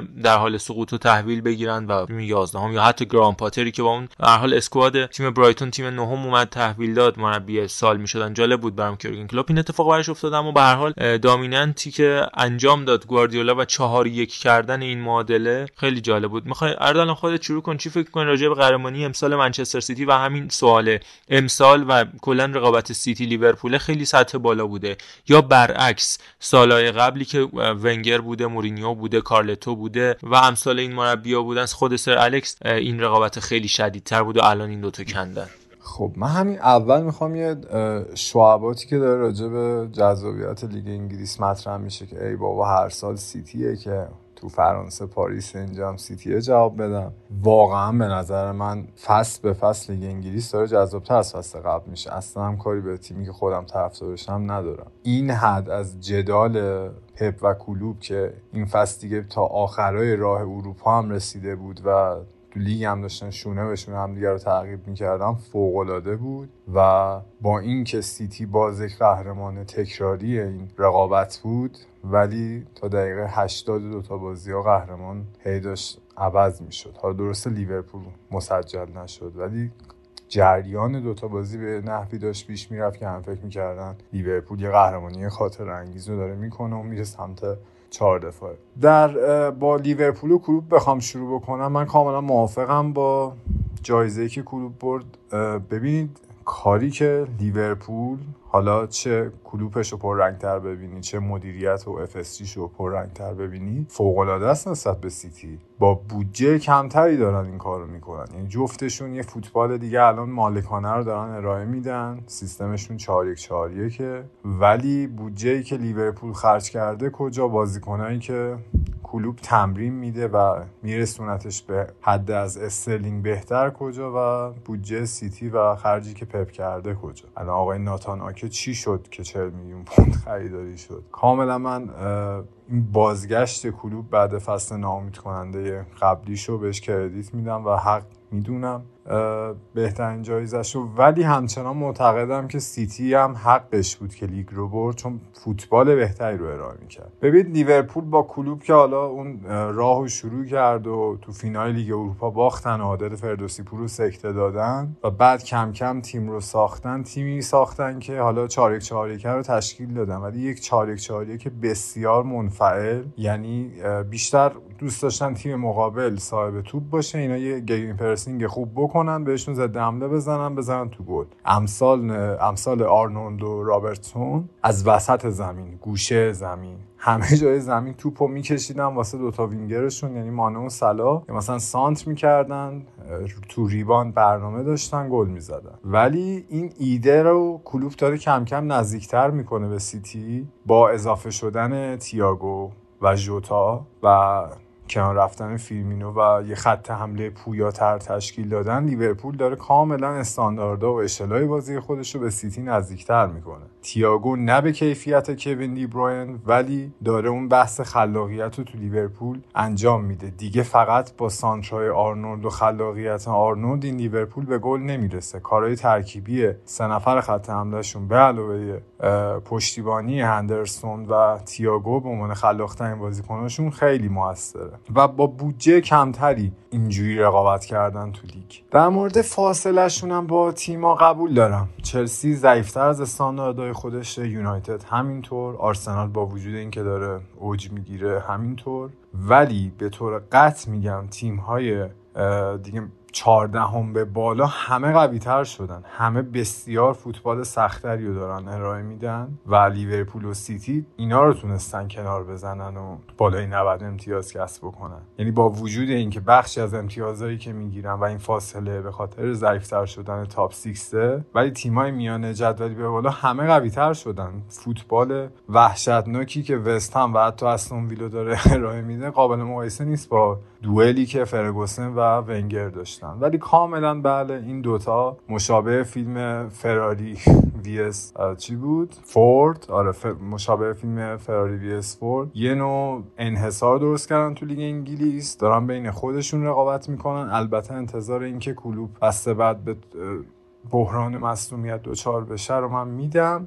ولی این انحصار کاملا به نظر من در سطح فوتبال اروپا هم ایجاد شده. حالا پپ من به نظرم چون زودتر هم تیمو گرفته دستش و ایدش هم خیلی لیگی تره یعنی ببین تیم پپ نیاز به اون دوندگی و عجیب و غریب بازیکنهای لیورپول رو نداره که ته فصل صلاح مصدوم بشه هافک دفاعیشون مستون بشه هندرسون هم تو لگ بزنه. سلا این آقای پپ گواردیولا تو بحث فولبک کارش با زینچنکو را میفته کارش با واکری که دیگه سرعت نداره را میفته همین الان ژاوی مثلا بارسای شاخ در میانن چطوری سزار کند واسه چلسی و آلونسو دارن به بارسا لینک میشن؟ تو فوتبال مالکان اسپانیایی fullback ها inverted باشن. دیگه نفوذ نکنن جواب نیاز به سرعت نیست. پس اصلا فوتبالی که سیتی ارائه میده خیلی لیگ پسندتره. خیلی کمتر تو 38 هفته به بازیکن‌ها فشار میاد. و در این حال خلاقتر جلوی تیمای فیزیکی و سنتی لیگ انگلیس که فقط اتوبوس میچینن بهتر عمل می‌کنه. لیورپول یه جور حالت منفعلتر داره نسبت به سیتی. بیشتر غول‌کشه بیشتر بازی تیمای بزرگ رو می‌تونه خراب بکنه. بازی تیمایی که میان جلوش حمله می‌کنن و می‌تونه با یه gegenpressing سری و ضد حمله نابود بکنه. ولی خب سیتی همون ایده‌آل‌گرایی پپو داره ارائه میده و راجع به خرید هالندم به نظرم یه خرید با وجود اینکه یه خریدی بود که به نظرم از مدیریت سیتی تحمیل شد به پپ ولی باز داره یه جور تکامل رو من تو پپ می‌بینم که دیگه حالا یا مدیریت یا خودش که من احتمالا مدیریت رو سنگین تر می‌دونم. میگن بسته که داری با این خط حمله فوق العاده پویا یا هافبکات گل می‌زنی و مثلا ده تا موقعیت بزرگ می‌سازی چهار تاش گل میشه. می‌خوایم یه هالند بیاریم کمتر موقعیت بسازی ولی مخصوصا تو رقابت های اروپایی موقعیت های 100 درصد تو گل بکنی. داره جالب میشه این سیر تکامل لیورپول و سیتی. لیورپول داره نزدیک به پپ مثلا دو سال قبل میشه ولی پپ داره یکم از اون میگم تیکی تاکا و مسخره تیکی تاکا که البته دیگه بازی نمی‌کنه ولی اون فوتبال پویایی که به ستاره و به سوپر استار و به finisher متکی نباشه باز داره فاصله می‌گیره با هالند.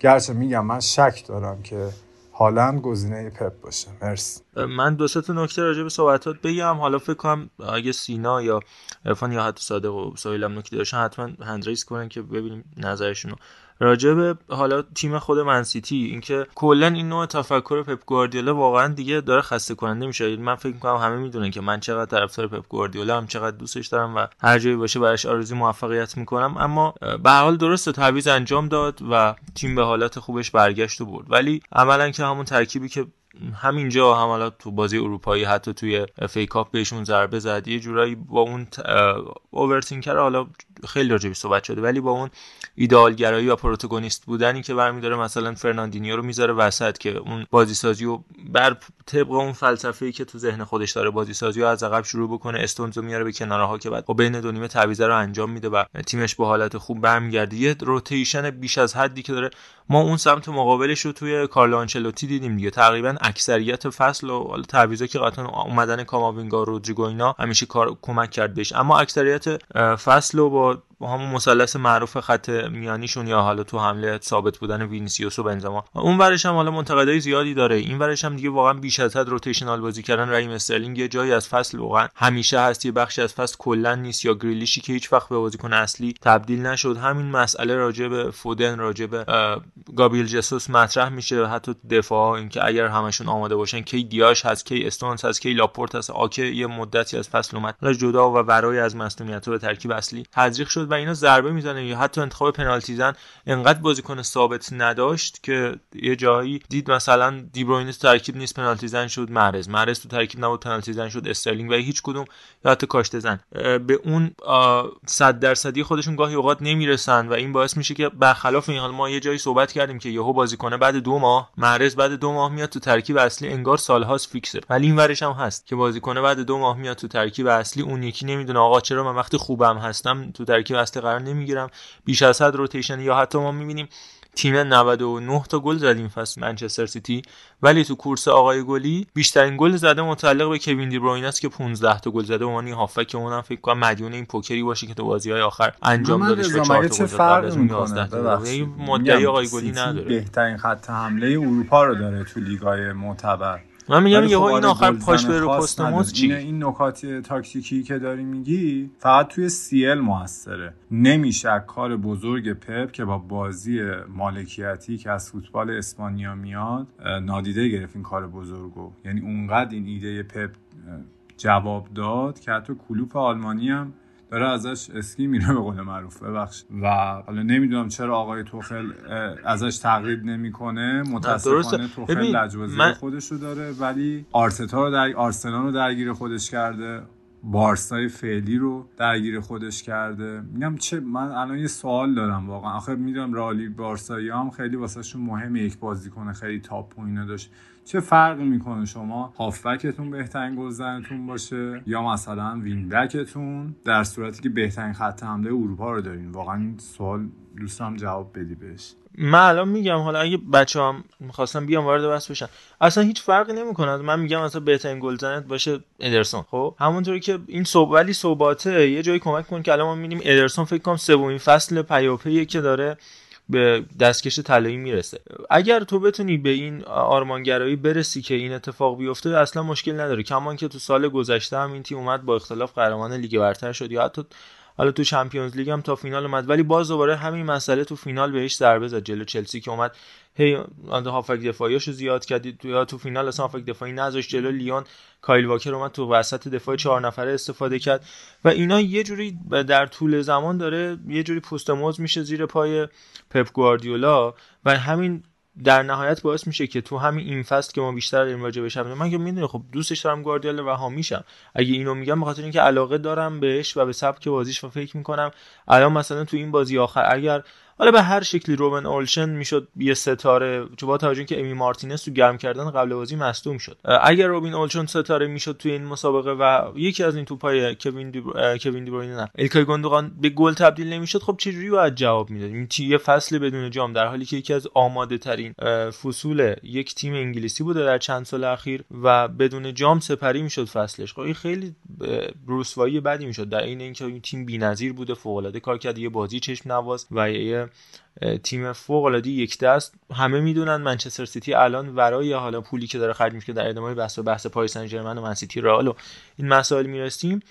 ولی این ناراحت کننده می‌شد دیگه. فرض می‌کنم یکی از این توپا تو گل نمی‌رفت یا مثلا بازی وستهم یا همین بازی گل توپی که تک به تک شده بود اولی واتکینز وارد دروازه منچستر سیتی می‌شد. خب این دیگه خیلی لبه مرز به قول بچه‌ها بازی کردن دیگه.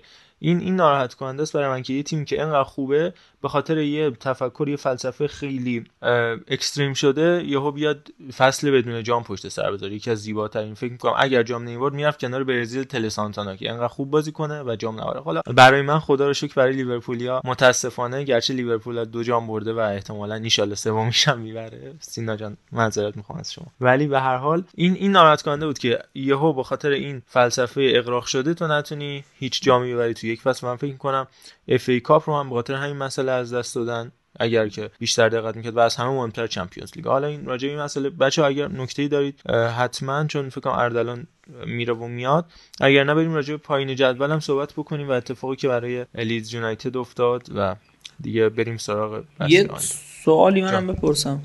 از ارسلان می‌خواستم یه سوال بپرسم یادم رفت چی بود ولی از تو سوال می‌پرسم یادم هست چیه.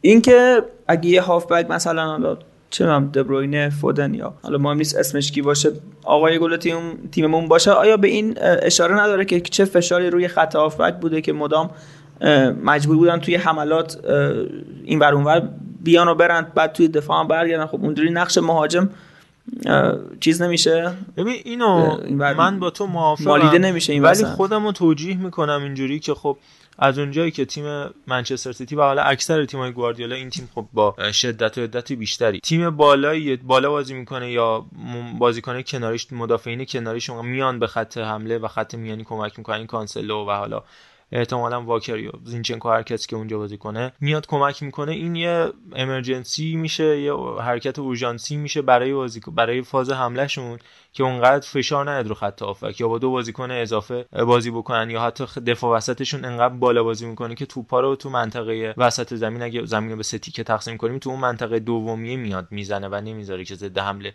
یعنی نمی‌ذاره که فشار زیادی رو دروازهشون باشه مگر ضد حمله شکل بگیره. این فشار این کمکه ولی خب از اون ورم این مثال ببین مثال من نباید حرفتو قطع کنم اما اینجا میطلبه.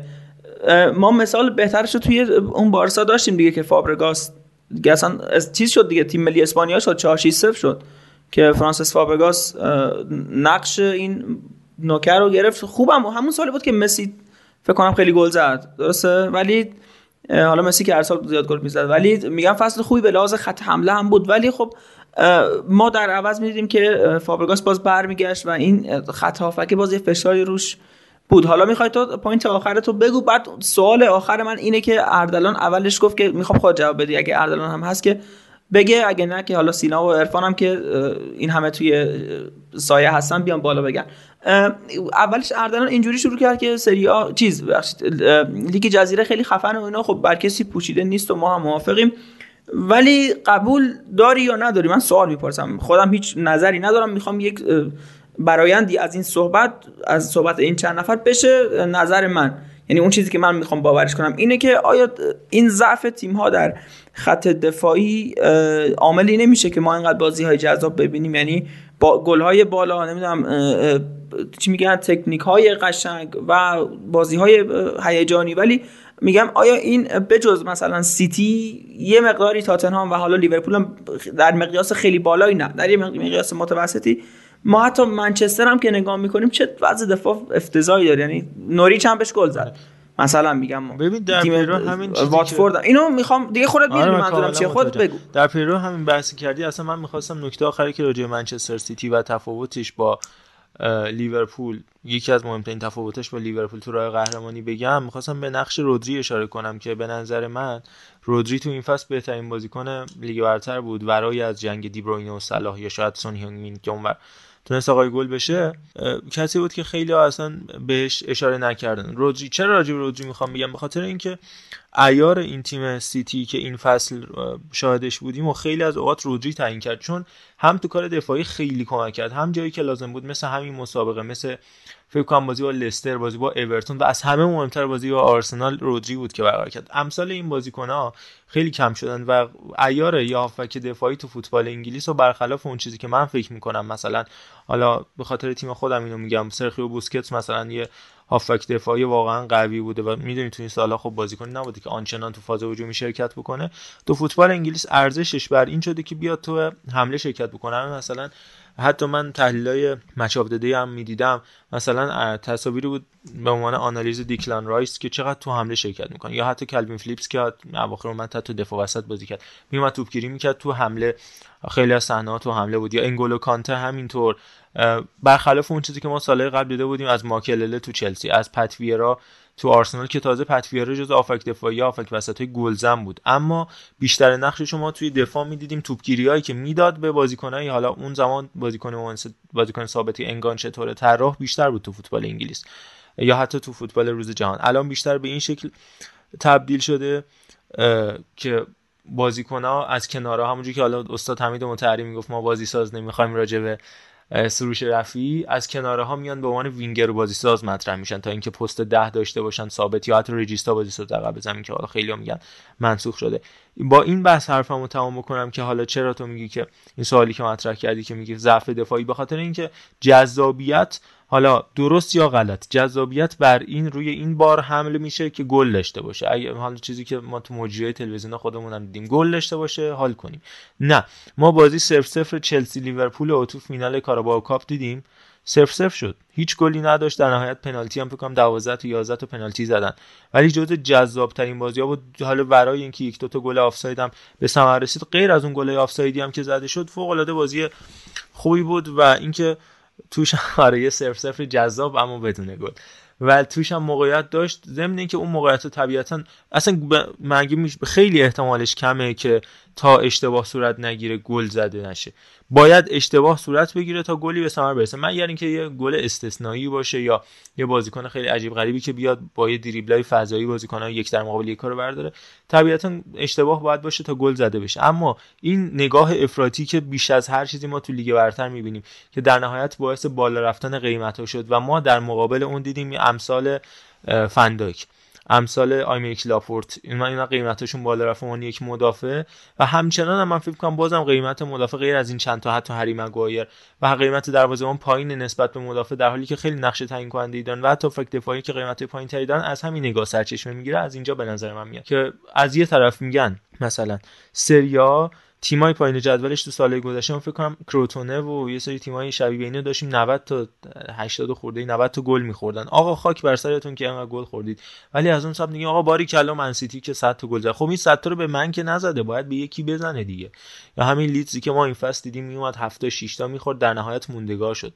چرا؟ چون که اونور برنلی ما داشتیم که نمی‌تونست گل بزنه و خیلی وقتی سرنوشت در این دید که بره ویگورس رو بیاره قبلا کریس وود استفاده میکردش یا امثال این بازیکن رو استفاده می‌کرد برای اینکه آقا هر شده ما گل بزنیم. خاک بر سرتون رو سانت می‌خواید گل بزنید. خب چرا چه اشکالی داره؟ شما از اون میگید که مگه همه گلا باید رو زمین باشه؟ مگه همه گلا باید اینجوری باشه که 500 تا پاس؟ نه اونم اینجوری به گل می‌رسه. اونم تاکتیک خاص خودشو داره. و این نگاه های خیلی به نظر من رادیکالیه که تو این مدت باب شده. حالا خیلیش هم از منتقدین فوتبال علی اصغری میاد و دوستان نوع بازی گواردیولا که خودم هم هستم ولی خب من میگم باید این نگاه حالت متعادل داشته باشه. ببخشید. خیلی افسم صادقم فکر کنم یه نکته ای داره و سویل هم اضافه بشه به جان. من می‌خواستم راجع به لیگ انگلیس به چند تا نکته اشاره بکنم. حالا خیلی خوشحال میشم که اردلانم باشه بتونیم پینگ پونگی با هم دیگه ذره ببریم جلو. یه چند تا نکته من فقط بگم سر این مقایسه کردن پپ گواردیولا و یورگن کلوپ. خب پپ گواردیولا ثابت کرده که مربی زمانیه که یه پروژه در اختیارش بذاری مثل لیگ. ولی یورگن کلوپ مربی تورنمنته و می‌تونه باید یه تورنمنت حذفی مثل CL رو ببره در حالی که خب هزینه خیلی کمتری هم کرده باشه به نسبت منچستر سیتی و دست بالا رو داشته باشه تو رقابت های اروپایی. ولی چیز دیگه هم که هست اینه که امسال به نظر من همون ابتدای شروع لیگ برتر ما می‌دیدیم که واقعا خیلی ها پیش بینی می‌کردن که قهرمان بین لیورپول سیتی و چلسی باشه. یعنی یه جوری پیش بینی می‌کردن قهرمان قرار چه تیمی بشه و خب این به نظر من سطح جذابیت لیگ رو کم می‌کنه. درسته که ما بازی های مهمی می‌دیدیم مثل بازیهایی که وست هم انجام می‌داد بازیهایی که گرام پاتر با تیمش انجام می‌دادن. اینا جذاب می‌کرد رقابت رو اما در اون بحثی که شما پیش بینی بکنید که چه تیمایی می‌خوان سهمیه بگیرن چه تیمایی می‌خوان قهرمان بشن خب لیگ برتر جزیره الان چندین فصل تبدیل شده به یه کورس دو اسبه. یعنی همچنان قهرمان بین لیورپول و سیتی دائما میچرخه. حالا درست سال پیش مثلا یونایتد اومد تیم دوم شد ولی خب به نظر من بازم اون به خاطر مشکلاتی بود که یورگن کلو و تیمش فصل پیش داشتن به نظر من جذابیت خیلی کمتر شده. نمیگم به صفر رسیده قصدم این نیست که بخوام بگم به صفر رسیده. همچنان به نظر من می‌تونه جذابترین لیگ باشه. اما به نسبت گذشته خب خیلی کمتر شده. یه موضوع دیگه موضوع بهترین مربی ساله. من فکر کنم جز معدود دفعاتیه که با اردلان موافقم. و من فکر می‌کنم یورگن کلوپ کاملا شایستگی اونو داشت. اون اختلاف امتیازی رو وقتی جبران کردی تیم تو رسوندی به یک امتیاز اختلاف با قهرمان. اینکه شما تونستی توی سه تورنمنتی که توی خود کشور داره برگزار میشه توی بریتانیا داره برگزار میشه مدعی باشی تو دوتاش قهرمان بشی تو تورنمنت اروپایی رسیدی به فینال و اونجا هم شانس قهرمانی داری خب این نشون میده که واقعا این فصلی که طی شده خیلی موفق تر از فصلی بوده که چیز بوده. پپ گواردیولا طی کرده. این من پارازیت وسط حرفات بدم. یه چیز بدی که هست اینه که این بازی های عقب افتاده بازی موفقه وقتی میاد تو کار یه حجمه یه فشار اشتباهی ایجاد می‌کنه. این مسئله ما تو سری دیدیم. یعنی این اختلاف دوتا تیم دوتا تیم صدر جدول معمولا میلان و اینتر بودن این فصل سری به خاطر بازی عقب افتاده که مخصوصا اینتر داشت اصلا همش یه هی می‌گفت آقا این بالا با یه بازی در دست. نمی‌دونم این پایینه با یه بازی. این ماجرای لیورپول هم همین بود. هفت امتیاز که حالا شو 6 امتیازش رو تقریبا جبران کرد. یک امتیاز پا برجام غیر از مساوی که به تاتنهام داد. هفت امتیاز جبران کردن خیلی کار سختی. اصلا در شکی نیست. اما این نگاهی که از بیرون این هفت امتیاز 13 امتیاز بود به خاطر اینکه لیورپول دو تا بازی کمتر داشت این هم یه مسئله دیگه یا همه گفتن 13 رو جبران کرد. نه به خدا 13 جبران نکرد. دو تا بازی کم داشت. این هم هست. ولی در این حال هفت امتیاز جبران کردن هم خیلی نکته مهمیه. و راجع به گواردیولا هم که مربی الان دیگه همه در این شکی ندارم بعد 6 سال حضور تو منسیتی که چهار بارش تونسته لیگ ببره و هیچ کدوم از این سالها نتونسته Champions League ببره و حتی غیر از یه سالش هیچ وقت تو فینال نبوده. این rotation رو وقتی ایجاد می‌کنه که من راجبش حرف زدم دیگه روده درازی نمی‌کنم خودش می‌خواد مربی تورنمنت باشه دیگه. یعنی من واقعا رنج می‌کشم وقتی اینو می‌بینم و اون بلایی که سر این تیم تو بازی با رئال مادرید میاد و سالهای قبلش هم تجربه کرده بود و حتی در نهایت تو فینال این کار براش اتفاق افتاد شلو لیون اتفاق افتاد. این به نظر من در چون که تیم تیمیه که بر اساس کوشش و تلاش خیلی زیاد و برنامه ریزی کاملا مشخص و لحظه به لحظه پیش میره. در نهایت این که پنج سه رو پنج پنج بکنید تو دو سه دقیقه جلوی رئال محصول این نوع از برنامه ریزی خودته. وقتی که تو اسکواد ثابت داشته باشی که در لحظه می‌دونن چی کار کنن این باعث میشه که تو تورنمنت بهتر عمل کن ولی وقتی خودت اینقدر تغییر ایجاد می‌کنی و اینقدر حالا پویایی dynamic تو ترکیب خودت و حتی توی کادر خودت ایجاد می‌کنی در نهایت منجر به این میشه که تیم تیم تورنمنت نباشه و تیم لیگ باشه که اجازه لغزش میدی به خاطر rotation بالا. تو Champions League دیگه اجازه لغزش نداری. تو همین کنفرانس آخر هم برگشت گفت گفتش که 38 بازی خوب بودن خیلی سختتر از اینه که 6 هفته بازی جلو 6 هفته حریف خوب باشی این خواسته خودشه. آخه اون بحثی که محمد رضا شما میگی که حالا خودش گفت من اتفاقا خواستم بهش اشاره بکنم. اون ناشی از فشاریه که خورده. حالا اونو که اصلا نمیشه راجبش حرف زد. اینکه شما حالا اومدی تو سی به هیچی نرسیدی و اینا حالا بیای بگی ما تو لیگ 38 هفته بازی می‌کنیم خیلی سخت داره که خب پس برای چی رفتی؟ اصلا یعنی هالند خود زیدان هم گفته بود. با اینکه خب دیگه. اون به خاطر حالا اون شرایطی که اونجا داشته. می‌خواسته بگه که من اصلا کلا برام اهمیتی نداره. ولی خب این از ذهنیت خود پپ گواردیولا هم میاد. شما بازیکنایی که زیر نظر پپ گواردیولا کار می‌کنن باید فقط اون پترنایی که مد نظر خود گواردیولا رو اجرا بکنن. اون آزادی عمله رو به بازیکناش نمیده. در حالی که یورگن کلوپ اون آزادی رو میده. شما نمونهش مثلا گلای انفرادی که محمد سلام می‌زنه خب این نشون دهنده اونه که مربی بهش گفته تو هر وقت می‌تونی بیا برو اون کاری که خودت مد نظرت انجام بده. ولی خب گواردیولا چون اینو نمی‌خواد من حتی مثالش هم می‌تونم بزنم. سر بازی رفت مقابل رال اون پاسی که معرض نداد و خودش زد دیدیم که چه واکنش اگزاجری داشت. خب این به خاطر همونه. ولی به نظر من خب این فصل فصل موفق بود برای تیم لیورپول. برای همین من فکر می‌کنم که حقش بوده که این جایزه رو بره یه دو تا چیز می‌خواستم از اردلان گفته بود. می‌خواستم به اینا واکنش نشون بدم. اردلان گفت آرسنال تو اوجه این اوجه که مثلا شما یه پروژه یا مربی دو سال سه سال دستشه. بعد آره چون من یادم گفت چون نوشتم. بعد این مربی آقای آرتتا. دو سه سال تیم دستشه پروژه بعد یه مربی دیگه یه تیمی که الان منظور من تاتنهامه. میاد نیم فصل تیم دستش می‌گیره بالاتر از این تیم که سه سال پروژه دستشه تموم می‌کنه. این اوج نیست. این حزیز واقعا. یعنی من فکر می‌کنم آرسنال داره بدترین روزاشو فقط اینو سریع بگم. گفتم داره اوج می‌گیره به نسبت پروژه‌ای که با امری و آخرای ونگر داشت آخه زمان ندادن به یونایتد من یه سطح بالاتری میبینمش. آخه اصلا ندارم مقایسش با یونایتد اشتباهه. آخه مقایسش با یونایتد اشتباهه. اصلا من کلا یونایتد رو وارد این بحث نمی‌کنم چون یونایتد اصلا وحشتناکه. اصلا خیلی افتضاحه. نمیشه راجبش حرف زد. ولی حالا به نظر من اصلا آرسنال خیلی بد بود. دقیقاً دقیقاً. آره. نه فقط آره. بگم نگفتم رو اوجه گفتم داره اوج می‌گیره.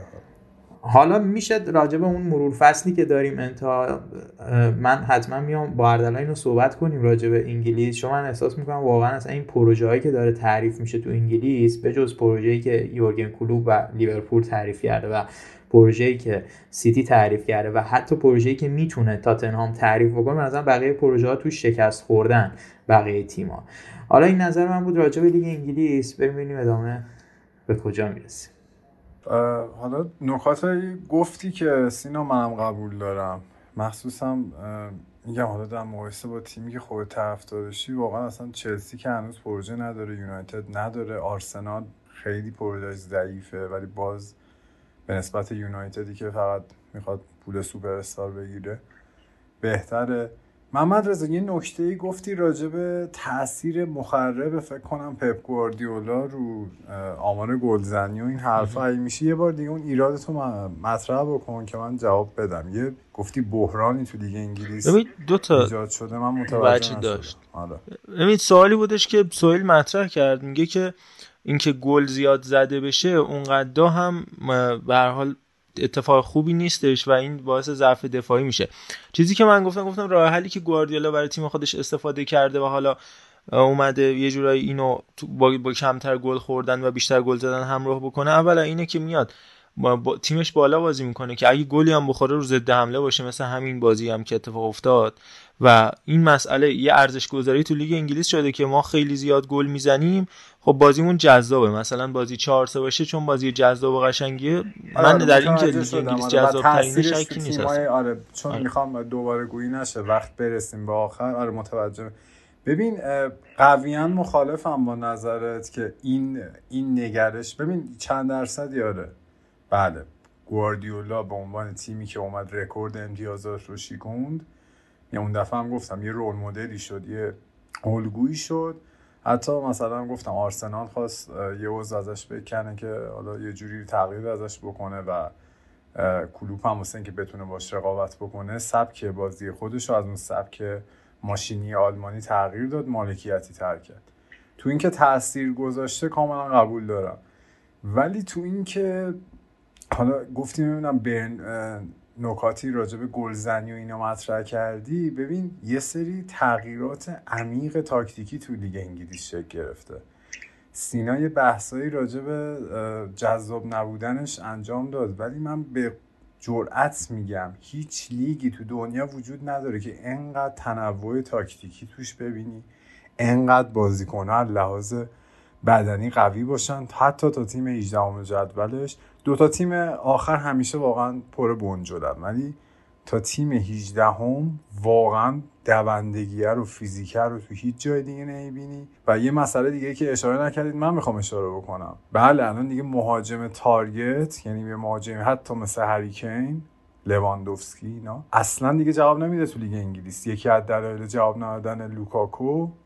همین داستانه. این رو پپ ایجاد نکرد. پپ دید که تیم های انگلیسی تیم های متوسط انگلیسی کاملا لحاظ اصلا ما تکنسین دفاعی داریم تو لیگ انگلیس. مشابه لیگ ایتالیا که دیگه از ایتالیا هم جلو زدن. چرا؟ چون اگر ایتالیایی ها لحاظ همون آنالیز و تاکتیک دفاعی خوبن هم بازیکنهای پایشون اونچنان بدنی به بازیکنهای انگلیس نمی‌رسن. ولی انگلیس هم لحاظ تاکتیک دفاعی خیلی تیمای متوسط پیشرفت کردن و کاملا دیگه مارک کردن تک مهاجم تارگت و حتی دو مهاجم رو یاد گرفتن و هم فیزیکه رو دارن دوندگی رو دارن پدر و مهاجم رو در میارن. پس اصلا پپ چاره ای نداشت. غیر از اینکه انقدر به قول تو بخواد متنوع بازی بکنه که برناردو سیلوا بیاد گلشو بزنه دیبراین بیاد بازیشو بکنه و پپ واکنش نشون داد به این لحاظ دفاعی بهتر شدن تیمای لیگ انگلیس. شما الان یه مهاجمی مثل زلاتان ابراهیموویچ رو میاری چون اونقدر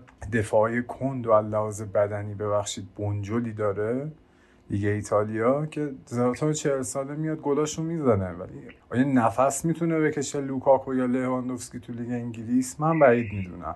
با قاطعیت میگم هالند. من اولین باره که این حرفای با قاطعیت میگم هالند به نظر من هر چند بهترین گلزن فصل بعد سیتی بشه ولی عملکرد دورتموند رو که اصلا نخواهد داشت و صد درصد میگم که باعث افت عملکرد سیتی تو خود تعداد گل میشه. می‌دونم با قاطعیت میگم. لیگ انگلیس اونقدر پیشرفت کرده لحاظ تاکتیکی ما کردن تک مهاجم های تارگت رو یاد گرفته دو مهاجم رو یاد گرفته و چاره ای نداری غیر سیتی و لیورپول وینگرات بیان برات گل بزنن هافبکات بیان برات گل بزنن. تو همین تاتنهام چرا راه دور بریم؟ آنتونیو کنته می‌کشه زیرش. کین فقط تومه میشه. میسابونه واسه سونیا کلوسفسکی. اونا میان گلا رو می‌زنن و کارهای آخر رو می‌کنن. اینا نکاتیه که باید توجه بکنید جذابیت لیگ انگلیس فقط نمی‌دونم تعداد بالای تیمای پرطرفدارش و اینا نیست. واقعا از یک سطح بسیار بالاتری هم از لحاظ فیزیکی و هم از لحاظ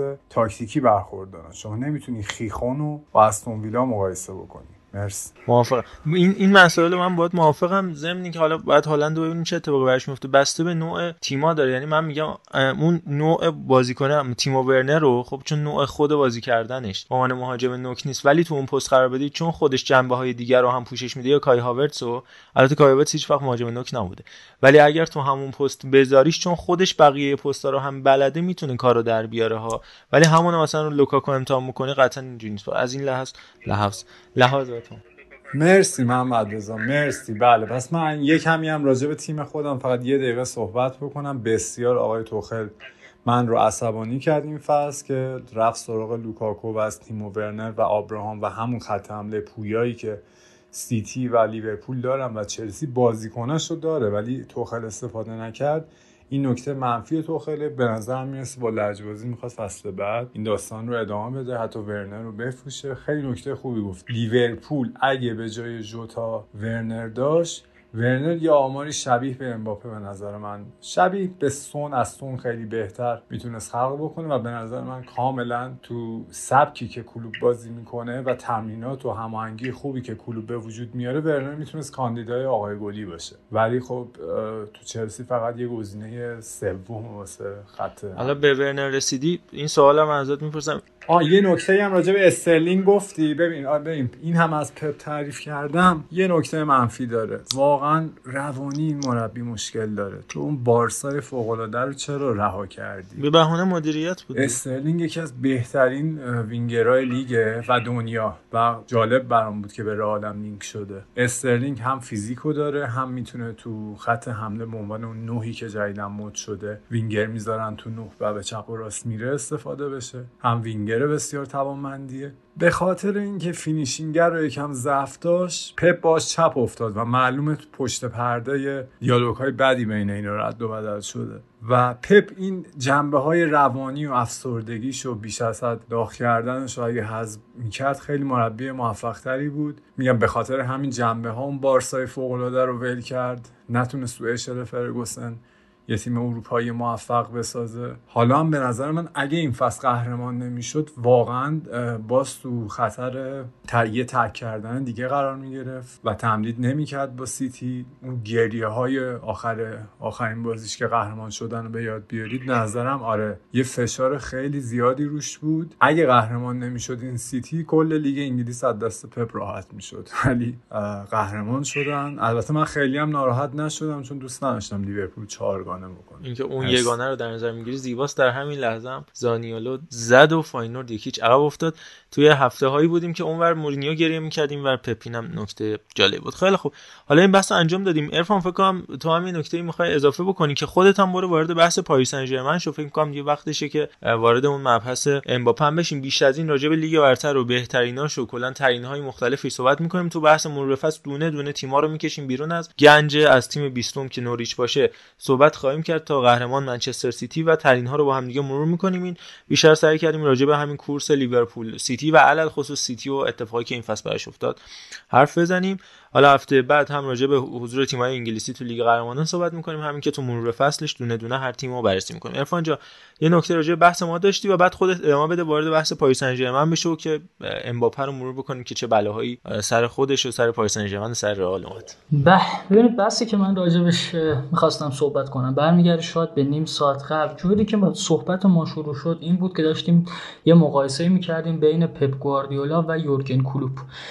و من این فقط به ذهنم رسید. حالا این نمیشه یعنی نه فقط منی که حالا هوادار بارسلونا هستم یا هر کسی دیگه. طرفدار هر تیمی هم که باشیم می‌دونیم که پپ گواردیولا پپ گواردیولا شایستگی خودش رو نشون داده. حالا شاید توی میشه گفت سیتی و بایرن یه تیم از پیش ساخته و یه تیم مثلا ثروتمند و خوب با بازیکنای خوب در اختیارش گذاشته باشن. ولی اون بارسایی که ساخت که شروع فوتبالی منم بود غالبا خیلی عاشق فوتبال کرد و از همونجا بود که پپ گواردیولا شاید هیچ وقت زمانی که بازی کن بود و مربی نبود فکرشو نمی‌کرد که به همچین جایی برسه.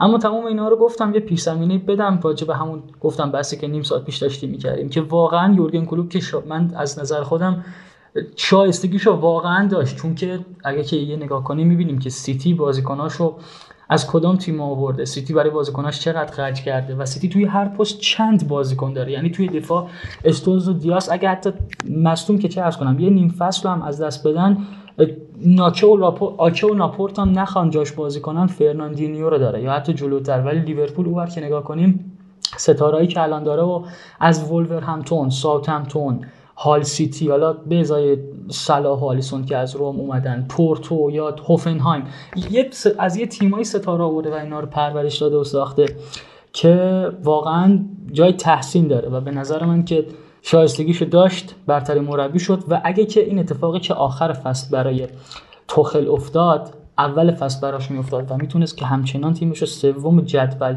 حفظ کنه الان این حرفا رو ما داشتیم راجع به توخل می‌زدیم که تیمش بدبیاری آورد تیمش تحریم روش فشار آورد و تونست تیمش رو حفظ کنه سوم جدول. ولی اتفاق نیفتاد. حالا آخر جدول واقعا دمش گرم. همون آخر هم هوای تیمش رو داشت. اما دیگه این بحث رو جمع کنم. حالا به حال فقط گفتم یه صحبتی راجع به کلوب داشته باشم یه به قول معروف نیمچه صحبتی کرده باشم و بریم حالا سراغ لیگ فرانسه. اگه که راجع به امباپه حالا کسی از بچه ها صحبت داشته راجع به کلا بحث پاریس سن ژرمن هم بگه من پاس میدم توی حرفش موردی نداره. اما این هفته دیدیم یادی هم از دی ماریا حتما بکن تو حرفات. آره آره حتما از دی ماریا هم حرف می‌زنم و راجع به امباپه فقط من می‌خواستم شروع کنم. شاید از همین بحث سیتی اتفاقا خیلی خوب بود که شروع کنیم بزنیم به سمت پاریس. چرا؟ چون توی حرفا می‌خواستم اتفاقا از سیتی چلسی رئال و خیلی تیم‌های دیگه هم حرف بزنم که بعد آقردلان هم بیاد وارد بحث و موزه کلا خودمون بشه. شاید توی دنیا مثلا یه خرجی که الان پاریس سن برای امباپه کرده تو سال 2020 مثلا قراردادش رو بسته خیلی از تیم‌ها میان یه تیم رو جمع می‌کنن با یه هزینه. شاید بحثی وقتا یعنی دستای پایینتر حالا شاید دستای واقعا یه تیم رو میشه جمع کرد با همچین مبلغ همچین هزینه گذافی که برای یه بازیکن انجام میدن.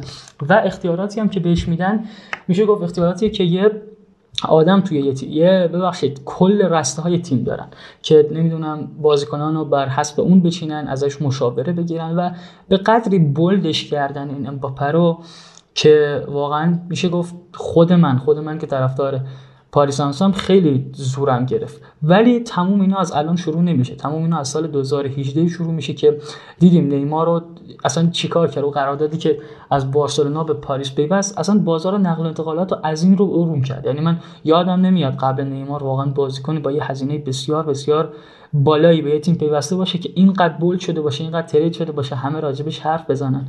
وگرنه تو سالهای قبلش هم حالا سال دقیقش یادم نمیاد ولی 2005 2006 2007 رئال مادرید هم اومد تمام ستارهای تیمای دنیا رو یعنی از بکام روبرتو کارلوس و رونالدو نازاریو و کاروالی و تمام این بازیکن‌ها رو خرید و آورد توی تیمش و نتونست قهرمان بشه. همون سال بارسلونا با یه رونالدینیو یه رودگولیت و یه دکو اینا اومد قهرمانی از چنگ رئال دزدید یا خیلی قبلتر بخوام جان؟ رودگولیت نه رایکارد آها رایکارد اشتباه گفتم راست میگی. چه ربطی داشت آخر اگه بخوایم خیلی هم فلش بک بزنیم خیلی بریم عقبتر همون زمانی که آلفردو دی استفانو دیگه حالا همه میشناسنش که نام ورزشکار دوم رئال هم هست زمانی که می‌خواست به رئال بپیونده اصلا این بازیکن آوردن بولش کردن برای بارسلونا. یکی تو مایه همین امین قاسمی نژاد تو ایران خودمون بود که اومد رفت تو باشگاه پرسپولیس عکسش گرفت بعد نوشتن به استقلال پیوست باشگاه پرسپولیس. دقیقا همچین طوری بود که این آلفردو دی استفانو هم اومدن برای بارسلونا پرش کردن ولی خب مقامات سیاسی اینا وارد کار شدن و نذاشتن که به بارسلون بپیونده و شد اسطوره روالیا به روال پیوست. می‌دونیم که چقدر مورد ارزشمندیه براشون.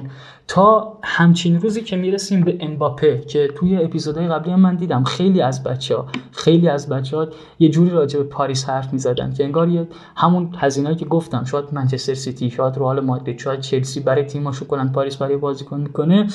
یه فشاری آورده که خود منم حق میدم. خود منم واقعا حق میدم که نباید همچین رفتاری رو انجام می‌دادن سران پاریس سن ژرمن. حالا اصلا از خود ناصر خلیفی گرفته تا لئوناردو و تک به تک کسایی که تو اون باشگاه هستن. اما خب گناه مثلا طرفدارای پاریس چیه؟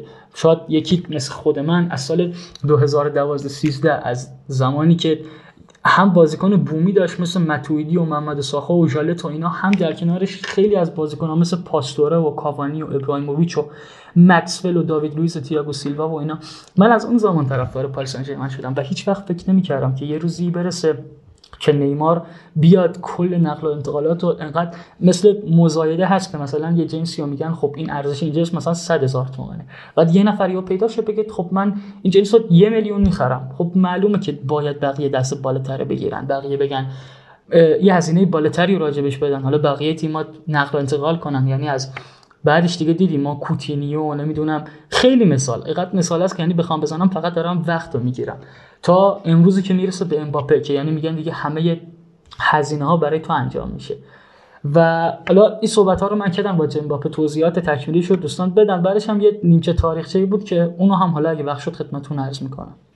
بکنم اردلان دیگه نوبت ورود تو باشه راجع به بحث پی اس جی و امباپه. خیلی خوب. با یاد و نام خدا با یه جمله شروع می‌کنم. آقایون خانوما امباپه بازیکن پاریس بود. امباپه بازیکن رئال مادرید و بارسلونا نبود که پاریس سن بخواد مجانی اونو جدا بکنه. این اول همه خواهش می‌کنم به این نکته توجه بکنید که بازیکن بومی یک کشور تو لیگ فرانسه اگر هم تمدید می‌کنه قبلش بازیکن پاریس بوده. شما نمی‌تونید تعیین تکلیف بکنی واسه بازیکنی توی یه باشگاه دیگه که حالا به هر دلیلی متعهد شده که سه سال دیگه اونجا ادامه بده. و عرفان جان شما واسه طرفداری از تیمی که دوستش داری نه نیاز به تاریخچه هست نه نیاز به اینکه مثلا یه سری چیزا رو قبول بکنی. مادامی که حتی من کار ندارم قانونی گزارش های خبری موثق از دور زدن fair play توسط پاریس منتشر نشه هیچ هواداری حق نداره بگه پاریس من منحل بکنی. این تیم مگه طرفدار داره؟ یه مش بچه سال.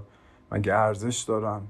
پاریس یکی از های بزرگ داره تو همون شهر خودش و این واقعا یه توهینه به همه هواداران این تیم. یه بحثایی داره. مطرح میشه.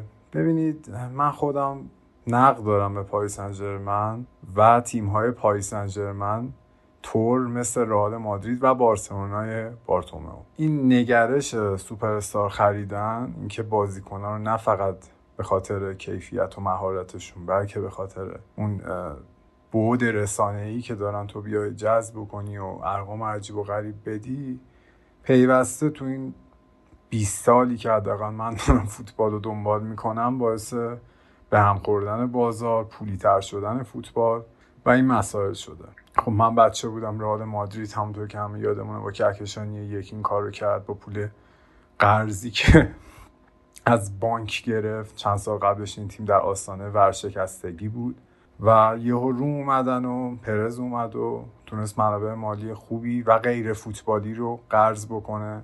از بانک های مادرید حالا یه بحثایی هم وجود داره از پشتیبانی خیلی عجیب و غریبه. نهادهای مادریدی از رئال مادرید. حالا رئال مادرید این راه شروع کرد دوباره کهکشانی های دو رو با قرض مجدد از بانک ادامه داد. طوری که اونها ژاوی آلونسو بنزما کریستیانو رونالدو و کاکا رو گرفتن الان اگه می‌خواستن این کارو بکنن غیر قانونی بود. شما حق نداری این حجم عظیم پول رو تزریق بکنی به صورت قرض به باشگاه. فقط میتو الان اگه اومدن باز وام گرفتن واسه ورزشگاهش می‌گرفتن که کاملا اوکی. پس واقعا من به نظر من حالا در کنار تمام هایی که به این قرارداد عجیب و غریبی که با امباپه بستم و حتما تاثیر می‌ذاره رو حقوق بقیه بازیکنها دارم نباید فراموش بکنی که امباپه بازیکن پاریس بود و قرار نیست تمام ستاره های دنیا لزوما برن مادرید. یعنی حقی وجود نداره که حالا اگه نرفتن. شما بیا بگی فوتبال دیگه به درد نمی‌خوره من سوپر لیگ می‌خوام. فوتبال هم باید 60 دقیقه ای بکنیم که ها بهش علاقه داشته باشن. لیگای داخلی و خیخون و اینا نمی‌خوایم بازی بکنیم. کل اروپا هم نباید برن با استون ویلا بازی بکنن. حالا این از لحاظ میگم اخلاقی و احساسیش که به نظر من درست نبود. این حجمه هایی که وارد شد به پاریس به خاطر اینکه بازیکنشون اجازه نداد بره رئال مادرید. راجع بحث فنیش من لیستی دارم از اسپانسرهای پاریس سن یه چیزی که دوستان میگن میگن چه معنی داره. باشگاهی که جام اروپایی نداره افتخار نداره انقدر بتونه خرج بکنه. ببین fair play رو باید اول مطالعه بکنید. fair play مالی تا قبل این صورت جدید سال 2022 میگه که هیچ مالکی حق نداره. مستقیم از جیب خودش یا شرکت های متعلق به خودش پول بریزه تا یه حدی تو باشگاه و بازیکن بخره. حالا تو هم این میشه fair play دوره اول. تو بحث fair play دوره دوم که بحث حقوق و اینا مطرح میشه تا قبل سال 2022 باشگاه های اجازه می‌داد به همه باشگاه ها که حقوق بازیکنان و پاداش agent ها و این حرفا رو بخشش رو اسپانسرها بیان بدن. مثل اون پولی که نیمار بخش زیادی از حقوقی که گرفت تو قرارداد اولش با پاریس توسط پاداشی بود که نهاد گردشگری قطر به نیمار داد به خاطر سفیر شدنش تو جام جهانی قطر 2022 ولی حالا خب قانون جدید اومده که تا یه درصدی تیم ها از درآمدشون فقط می‌تونن خرج چه ترانسفر چه حقوق بکنن. کار نداری راجع به اسپانسرهای پاریس فقط چند تا نکته بگم. این همین سوپرستار خریدن ها و عواید اقتصادی که واسهشون داشته باعث شده که شرکت نایکی گرونترین همکاری تاریخ خودش رو و تاریخ ورزش رو داشت فوتبال رو داشته باشه با پاریس سن با سالی 80 میلیون یورویی که به این باشگاه میده. و اسپانسرهای دیگه هم خوب پولی دارن میدن. یعنی همین شرکت جدیدی که اسپانسرشون شده جای هواپیمایی امارات یعنی Accor Live Limitless یا به اختصار ALL داره یه شرکت اول که کاملا غیر قطری و توریستی و گردشگری سالی 50 میلیون یورو هم داره بهشون میده. اسپانسرهای عربی و قطریشون هم که حالا مطرح میشه که پسرخاله خودشونن سیاسی هستن. جالب بدونید مثلا یکی بزرگترین اسپانسرهای عربیشون بله شرکت قطر توریسم نهاد گردشگری قطره که تا همین یک سال پیش سالی 145 میلیون یورو به این باشگاه کمک می‌کرد. ولی یوفایی که حالا چفرینی که دارن قد متهمش می‌کنن که از پاریس پول تو جیبی می‌گیره این حرفا گیرها و تذکراتی که دادم به پاریس این رقم رو از 145 میلیون تو شروع همین فصل اخیر کردم به 58 میلیون. یعنی یوفا حتی حواسش تا این حد هستش که اسپانسرهای این تیم از داخل کشور خودش نیان یه پول مثلا عجیب و غریبی بیشتر از 100 میلیون رو هزینه بکنن تو این باشگاه. QNB یکی دیگه از اسپانسرهای قطری این تیمه که یه بانک ملی داخل قطر. این هم یه رقم خیلی خوب 50 میلیون رو داره می‌گیره. حالا مجله معتبر فوربس اومده درآمد این باشگاه رو تو پایان سال 2021 چیزی حدود 599 میلیون یورو اعلام کرده که رقم قابل توجهی. که پاریس خیلی تو صورت مالی جدید خودش اعلامیه زده ما 25 درصد بعد جذب مسی و اینا سود بیشتری کسب کردیم. پس الان این باشگاه تو فصل اخیر 700 میلیون یورو حداقل درآمد داشته. حالا شما ارقام 300 میلیونی که حالا به حالا هنوزم مشخص نیست چقدرش درسته و اینا. 300 میلیونی که به امباپه دارم میدن و فکر کنم حدود 400 میلیون هم که کمتر 400 میلیون به بقیه بازیکنشون میدن و بعد بیای با اینا جمع و تفریق بکنی یا حداقل search بکنی تو اینترنت بیای ببینی که ادعای مثلا لالیگا نسبت به پاریس چیه؟ چقدر اینا fair play رد کردن؟ بعد بیای بگی نمی‌دونم فیفا و یوفا و فوتبال اصلا آلوده است و به درد نمی‌خوره من این دستمزده رو بگم. من به نظر این قراردادی که با امباپه هم بستن نیمار رو می‌خوان بفروشن نیمار رو می‌خوان بفروشن و حتی پول نیمار رو با حقوقش و با چیزی که می‌خواستن به امباپه رو بدن جمع زدن کردن توی قرارداد سه ساله. حالا این مسائلی بود که مالی من خواستم راجع پاریس بگم. اسپانسرهای بسیار خوبی داره می‌گیره. نایکی که دیگه از کسی نمی‌تونه باش پولشویی بکنه. بالاترین پول رو نایکی داره بین تیمای دیگه فوتبالی میده به پاریس.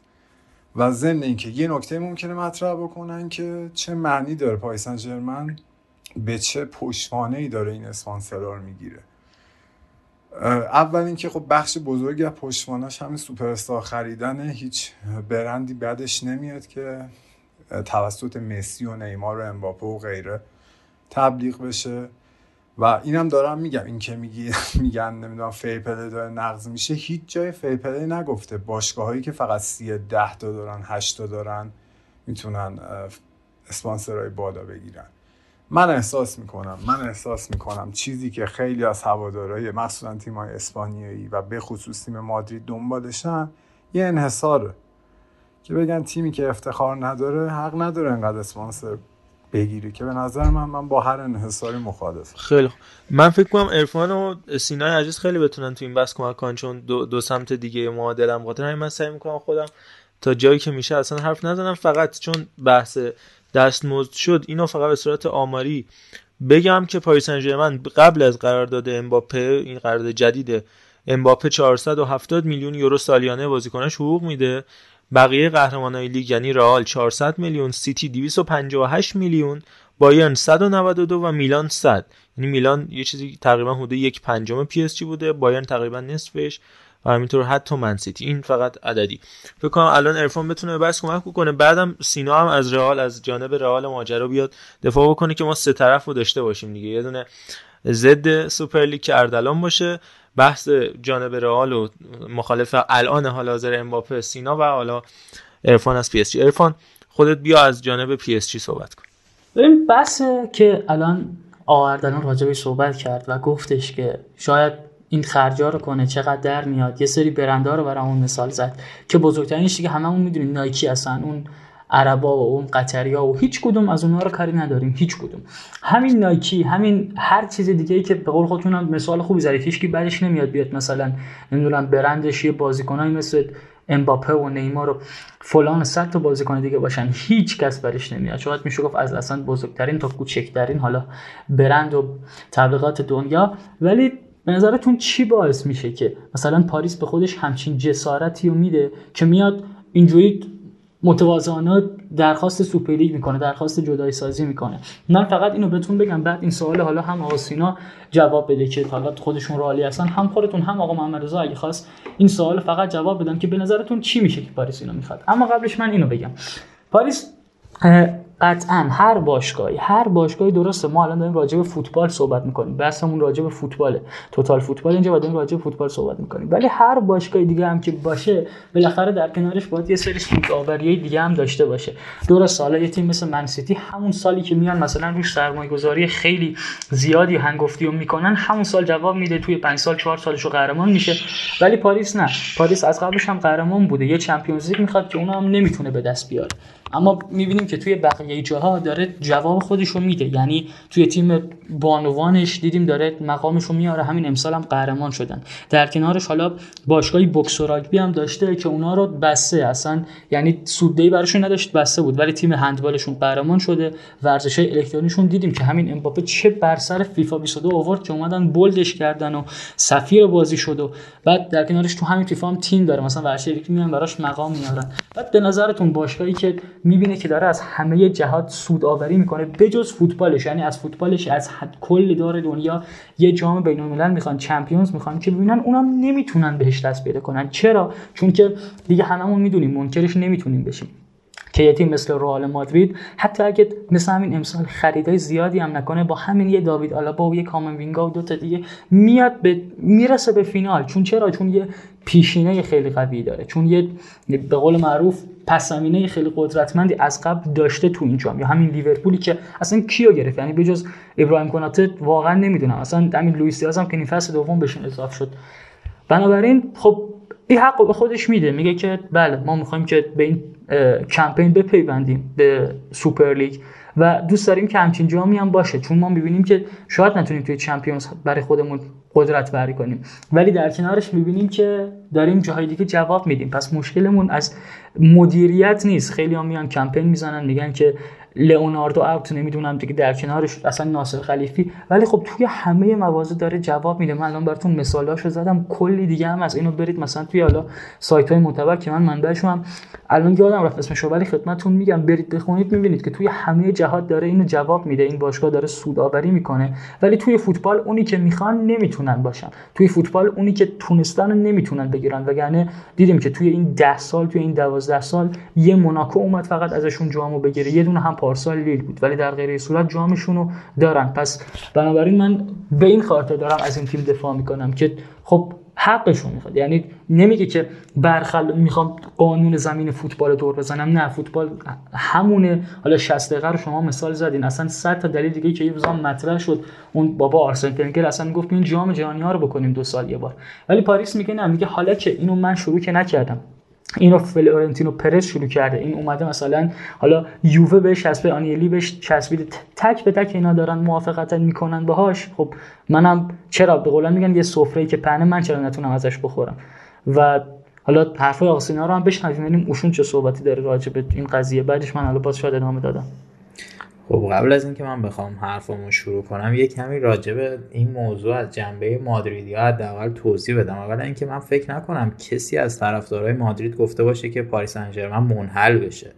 ما راجع به انحلال پاریس حرف نمی‌زنیم. حالا اینکه یه سری هوادار هستن که افراطی و کلا عقلشون کار نمی‌کنه بیشتر دهانشون کار می‌کنه رو من طرفداری نمی‌کنم. من از جنبه خودم می‌خوام فقط صحبت بکنم و شاید حرفام خیلی هوادارهای رئال خوششون نیاد. من قبل از اینکه بخوام وارد بحث امباپه بشم خدا رو شکر توی ضبط ها دو سه بار گفتم که رئال مادرید مطلقا به امباپه نیاز نداره.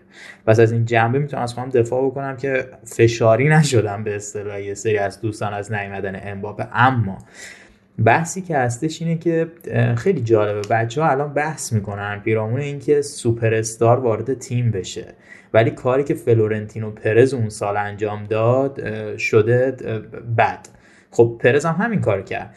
چه زمانی پرز این کار کرد؟ به زمانش هم دقت بکنید. وقتی که قانون بوسمن اومد و همچنین وقتی که حق پخش تلویزیونی وارد فوتبال شد پرز اومد با گرفتن بازیکنهای بزرگ سوپرستار و کسایی که می‌تونست درآمدزایی بکنه ازشون خب یه پول هنگفتی رو تزریق کرد به رئال مادرید.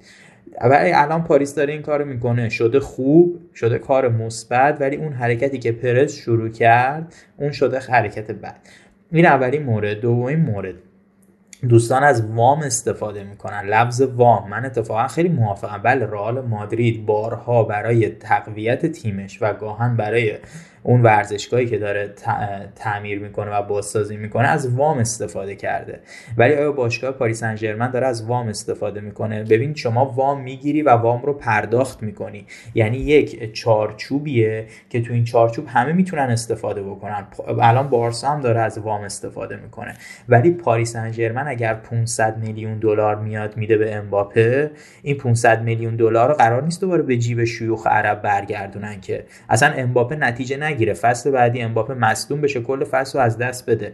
الان چه اتفاقی میفته برای اون پول؟ ذره براشون اهمیت نداره. همین اتفاق و سر داستان نیمار هم پیاده کردن. نیمار رو آوردن پاریس با اون هزینه و اون شکوندن چارچوبای نقل و انتقالات فوتبال اروپا که چی به دست بیارن؟ واقعا هدفشون چی بود؟ هدفشون این بود که فقط توجه بره چقدر کیت مگه پاریس سن ژرمن میفروشه؟ از منبع فروش کیتش مگر چقدره؟ هنوز که هنوز منچستر یونایتد به لحاظ فروش کیت آمار بالایی داره نسبت به پاریس سن ژرمن خب اینا چیزایی که باید توجه بشه. چه افتخاری این بازیکن ها این همه بازیکنی که وارد تیم کرده برای تیم به وجود آوردن. خب این تیم قبل از نیمار قبل از امباپه قبل از مسی راموس آیا قرمال لو شامپیونا نمی‌شد؟ خب می‌شد. چی به دست آوردن؟ چی اضافه کردن؟ ببینید بحث بحث این نیست که چرا امباپه با رئال قرارداد امضا نکرد. من ببین حرف اردلان درسته. امباپه بازیکن پاریس بود. درسته من قبول دارم. امباپه با پاریس تمدید کرد با جایی که توش بوده. اما اردلان امباپه رفتار درستی نداشت. نمی‌تونی منکر این بشی. شما چجوری می‌تونی این همه مدت یک تیم رو سر کار بگذاری که بخوای دیل بیشتری از شیخ عرب بگیری؟ ببین این رفتار رفتار درستی نیست. من با این مشکل دارم. من با تمدید امباپه با پاریس انجرمن اصلا مشکلی ندارم. خب اون جوون دلش می‌خواد پول بیشتری در بیاره نوش جونش. با اینکه امباپه به اون صورت هم واقعا بازیکن بزرگی نیست. اینکه حالا قهرمان جام جهانی شده درست ولی یکی از عواملیه که فرانسه توی یورو نتونست به اون صورتی که باید نمایش نشون بده دیگه پنالتی خودش خراب کرد جلوی اتریش. جلوی سوئیس ببخشید.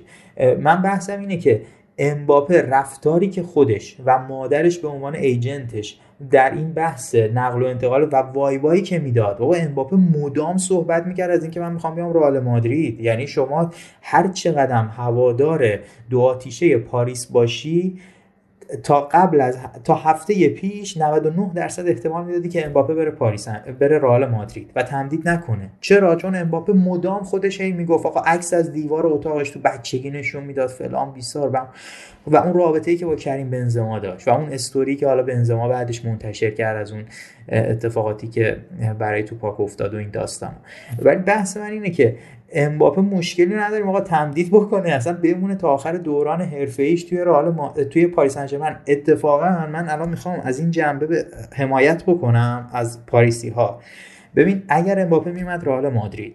امباپه اگر بیاد رئال مادرید فوقش می‌خواد دو تا سیل بگیره سه تا سیل بگیره. خب ما نمی‌تونیم اینو به عنوان یه بازیکن افسانه ای در نظر بگیریم. چرا؟ چون ما یه کریس رونالدوی داشتیم که 5 تا سیل گرفته. 4 تاش با رئال بوده. می‌دونی چی میگم؟ یعنی امباپه بعد میومد یه چیزی فراتر از کریس رونالدو برای ما می‌شد که من توی این امباپه نمی‌بینم حقیقتا یه همچین پتانسیلی. ولی حالا اگر امباپه بمونه تو پاریس دری به تخته بخوره نمی‌دونم چلسی و سیتی و لیورپول و بارسا و رئال و بایرن و تیمای ایتالیایی مثلا حالا نتونن و پاریس قهرمان چمپیونز لیگ بشه امباپه می‌تونه تاریخ سازی بکنه برای خودش تو باشگاهش و از این جهت می‌تونه مانا و موندگار بشه. اینم از این جهت. یه مورد دیگه که می‌خواستم بگم بحث اینه که ببینید ما نمی‌تونیم یوفا رو تطهیر بکنیم. من خواهش می‌کنم از چفرین حمایت نکنید. چفرین اگر همه چیز رو بر اساس منطق و بر اساس به قول اینایی که تو ایرانن عدالت می‌خواست پیاده بکنه ورود می‌کرد به رفتاری که ناصر الخلاف توی ورزشگاه سانتیاگو برنابو با اون بعد از باخت تیمش داشت. چرا ورود نکردن؟ خب این یه دست پشت پرده ای داره اصلا جرئت نمی‌کنن ورود بکنن. شما کدوم مدیر تیم دیدین بیاد اونجا نمی‌دونم بزنه به در و دیوار و روی دستندرکاران اون ورزشگاه بخواد داد و بیداد بکنه؟ اگر هر کس دیگه به جز ناصر بود قطعا پدرش رو در می آوردن ولی چون اون اونجاست و خود جز برد یوفا خب کسی کاریش نداره دیگه. چون خودش با حالا اینکه تباس هم اومده شکایت کرده که تباس اصلا آدم احمقیه. ما که اصلا تباس رو نباید بیایم به عنوان یه شخصیت بزرگ در نظر بگیریم. این آدم معذرت می‌خوام ببخشید. حول دیده شدن اصلا تباس. توی هر چیزی ورود می‌کنه. شما اصلا رئیس سازمان لیگ مثلا انگلیس رو کسی اصلا اسمش رو می‌دونه کسی نمی‌دونه ولی اینا همه می‌شناسن. چرا؟ چون دلش می‌خواد دیده بشه. و بحث اینه بحث نباید ما اونو تطهیر بکنیم یوفا رو بگیم چفرین حالا مثلا اومده کار خوبی کرده این اسپانسرها رو گفته بهشون کمتر بیان. چرا؟ چون می‌خواد مثلا بگی که من اینجا پولشویی انجام نمیشه و این پولا پولای سالمیه. واقعا این پولا پولای سالمی نیست. یعنی هیچ جوره شما نمی‌تونید اینو چی میگم بهش توجیه بکنید که این پولا پول سالمیه. این بحث سیتی و پاریس هم با هم دیگه مقایسه می‌کنن خیلی اشتباهه. اصلا پروژه‌ای که سیتی داره پیش می‌بره هزار پله بهتر از پروژه‌ای که پاریس داره پیش می‌بره. سر همین داستان قرارداد بستن با هالند هم سیتی چارچوبای خودش رو نشکوند. یعنی گفته شما هم به اندازه می‌گیری که مثلا کوین دیبروینه داره حقوق می‌گیره. ولی اینجا پاریس انجرمن داره چارچوب میشکنه چارچوبای خودش. اصلا چه لزومی داره بازیکن 22 ساله به عنوان یه مدیر ورزشی توی باشگاه باشه. حتی حرفش هم نباید باشه. حالا من کاری ندارم تو قرارداد اومده یا نیومده. حتی حرفش هم وقتی می‌زنی حرف درستی نیست. الان شما من امروز یه مطلبی خوندم حتی یواخیم لو که اصلا جواب منفی داده کنته جواب منفی داده زیدان جوابش منفیه. خب هیچ مربی نمیاد توی یه همچین باشگاهی بخواد کار بکنه. چرا؟ چون این باشگاه اصلا در و پیکر نداره. یه مورد آره حتما هر دلان. بیا با هم دیگه حرف بزنیم. فکر می‌کنم جذابتر میشه حتی عرفان هم اگر حرفی داره یا خود محمد بیان. حتما که اینجوری مونولوگ هم نباشه. ولی من اینم بگم بعدش شما بیا. من اینم می‌خواستم بگم که این رفتاری که ما داریم می‌بینیم این رفتار من طرفدار رئال مادرید رو ناراحت کرده از امباپه. و البته من یه بخشی از این ناراحتیم رو از شخص خود فلورنتینو پرز هم دارم. نباید تمام تخم مرغاشو توی یه ظرف میذاش اشتباه کرد پرز. من منکر اون اشتباه پرز نمیشم که امید بست به اومدن امباپه. ولی رفتاری که امباپه هم می‌کرد رفتاری بود که واقعا من خودم 100 درصد مطمئن بودم امباپه میاد. ولی این مدل برخورد اینکه شما دقیقه 90 بزنی زیر میز و بخوای همه چیز رو عوض بکنی این رفتار رفتار در شعن یک باشگاه بزرگی نه تنها رئال مادرید هر باشگاه دیگه ای اگر بجز رئال مادرید هم بود من واقعا همینقدر ناراحت می‌شدم چون این رفتار در فوتبال حرفه‌ای جای توجیه نداره. خب من یه چند تا نکته بگم از آخرم سعی می‌کنم به حرفای سینا برسم. اما اینکه خوشحالم واقعا با سینا تو این بحث آشنا شدم. اصلا من بحثایی که راجع به رال و هوادارش می‌کنم 99 درصدش اصلا می‌دونم تو سینا وجود نداره. واقعا جز رادیوی منطقیه که مطمئنم جام و افتخار رو حتی با سون و استاد کی بود؟ واسکز خیلی مهمتر می‌دونه تا اینکه مثلا با امباپه و هالند بخوام فقط تا نیمه نهایی برن. این از این و خیلی از بحثایی که میگم مثلا در جواب سینا جان نیست. ببینید ولی من چون مخاطب رالی می‌دونم این پادکست داره می‌خواستم با اونا صحبت بکنم و فضایی که تو فضای اجتماعی ایران به وجود آوردن. اول اینکه به نظر من این بیش از حدی که داریم تمرکز می‌کنیم رو بحث پاکی و ناپاکی یوفا و پولهای پاریس و اینا فقط داره تو ایران اتفاق میفته یا یکی از معدودترین کشورهایی که داره توش اتفاق میفته ایرانه. چون خیلی از هواداره مثلا رالی عزیزمون همزمان تو لیگ ایران هم فعال هستن طرفدار یه تیمی هستن و این بحث اینکه خارج زمین وقتی داخل زمین موفق نمیشی میای عوامل بیرون زمین و بیش از حد بزرگ نمایی می‌کنی کاملا وجود داره. و اینکه میگن نمی‌دونم بدون کوچیکترین تحقیقی میگن نمی‌دونم یوفا داره باج می‌گیره فلان و اینا. من خطاب به اونا دارم میگم مثل همون بحث وقتی میگن مثلا چفرین داره.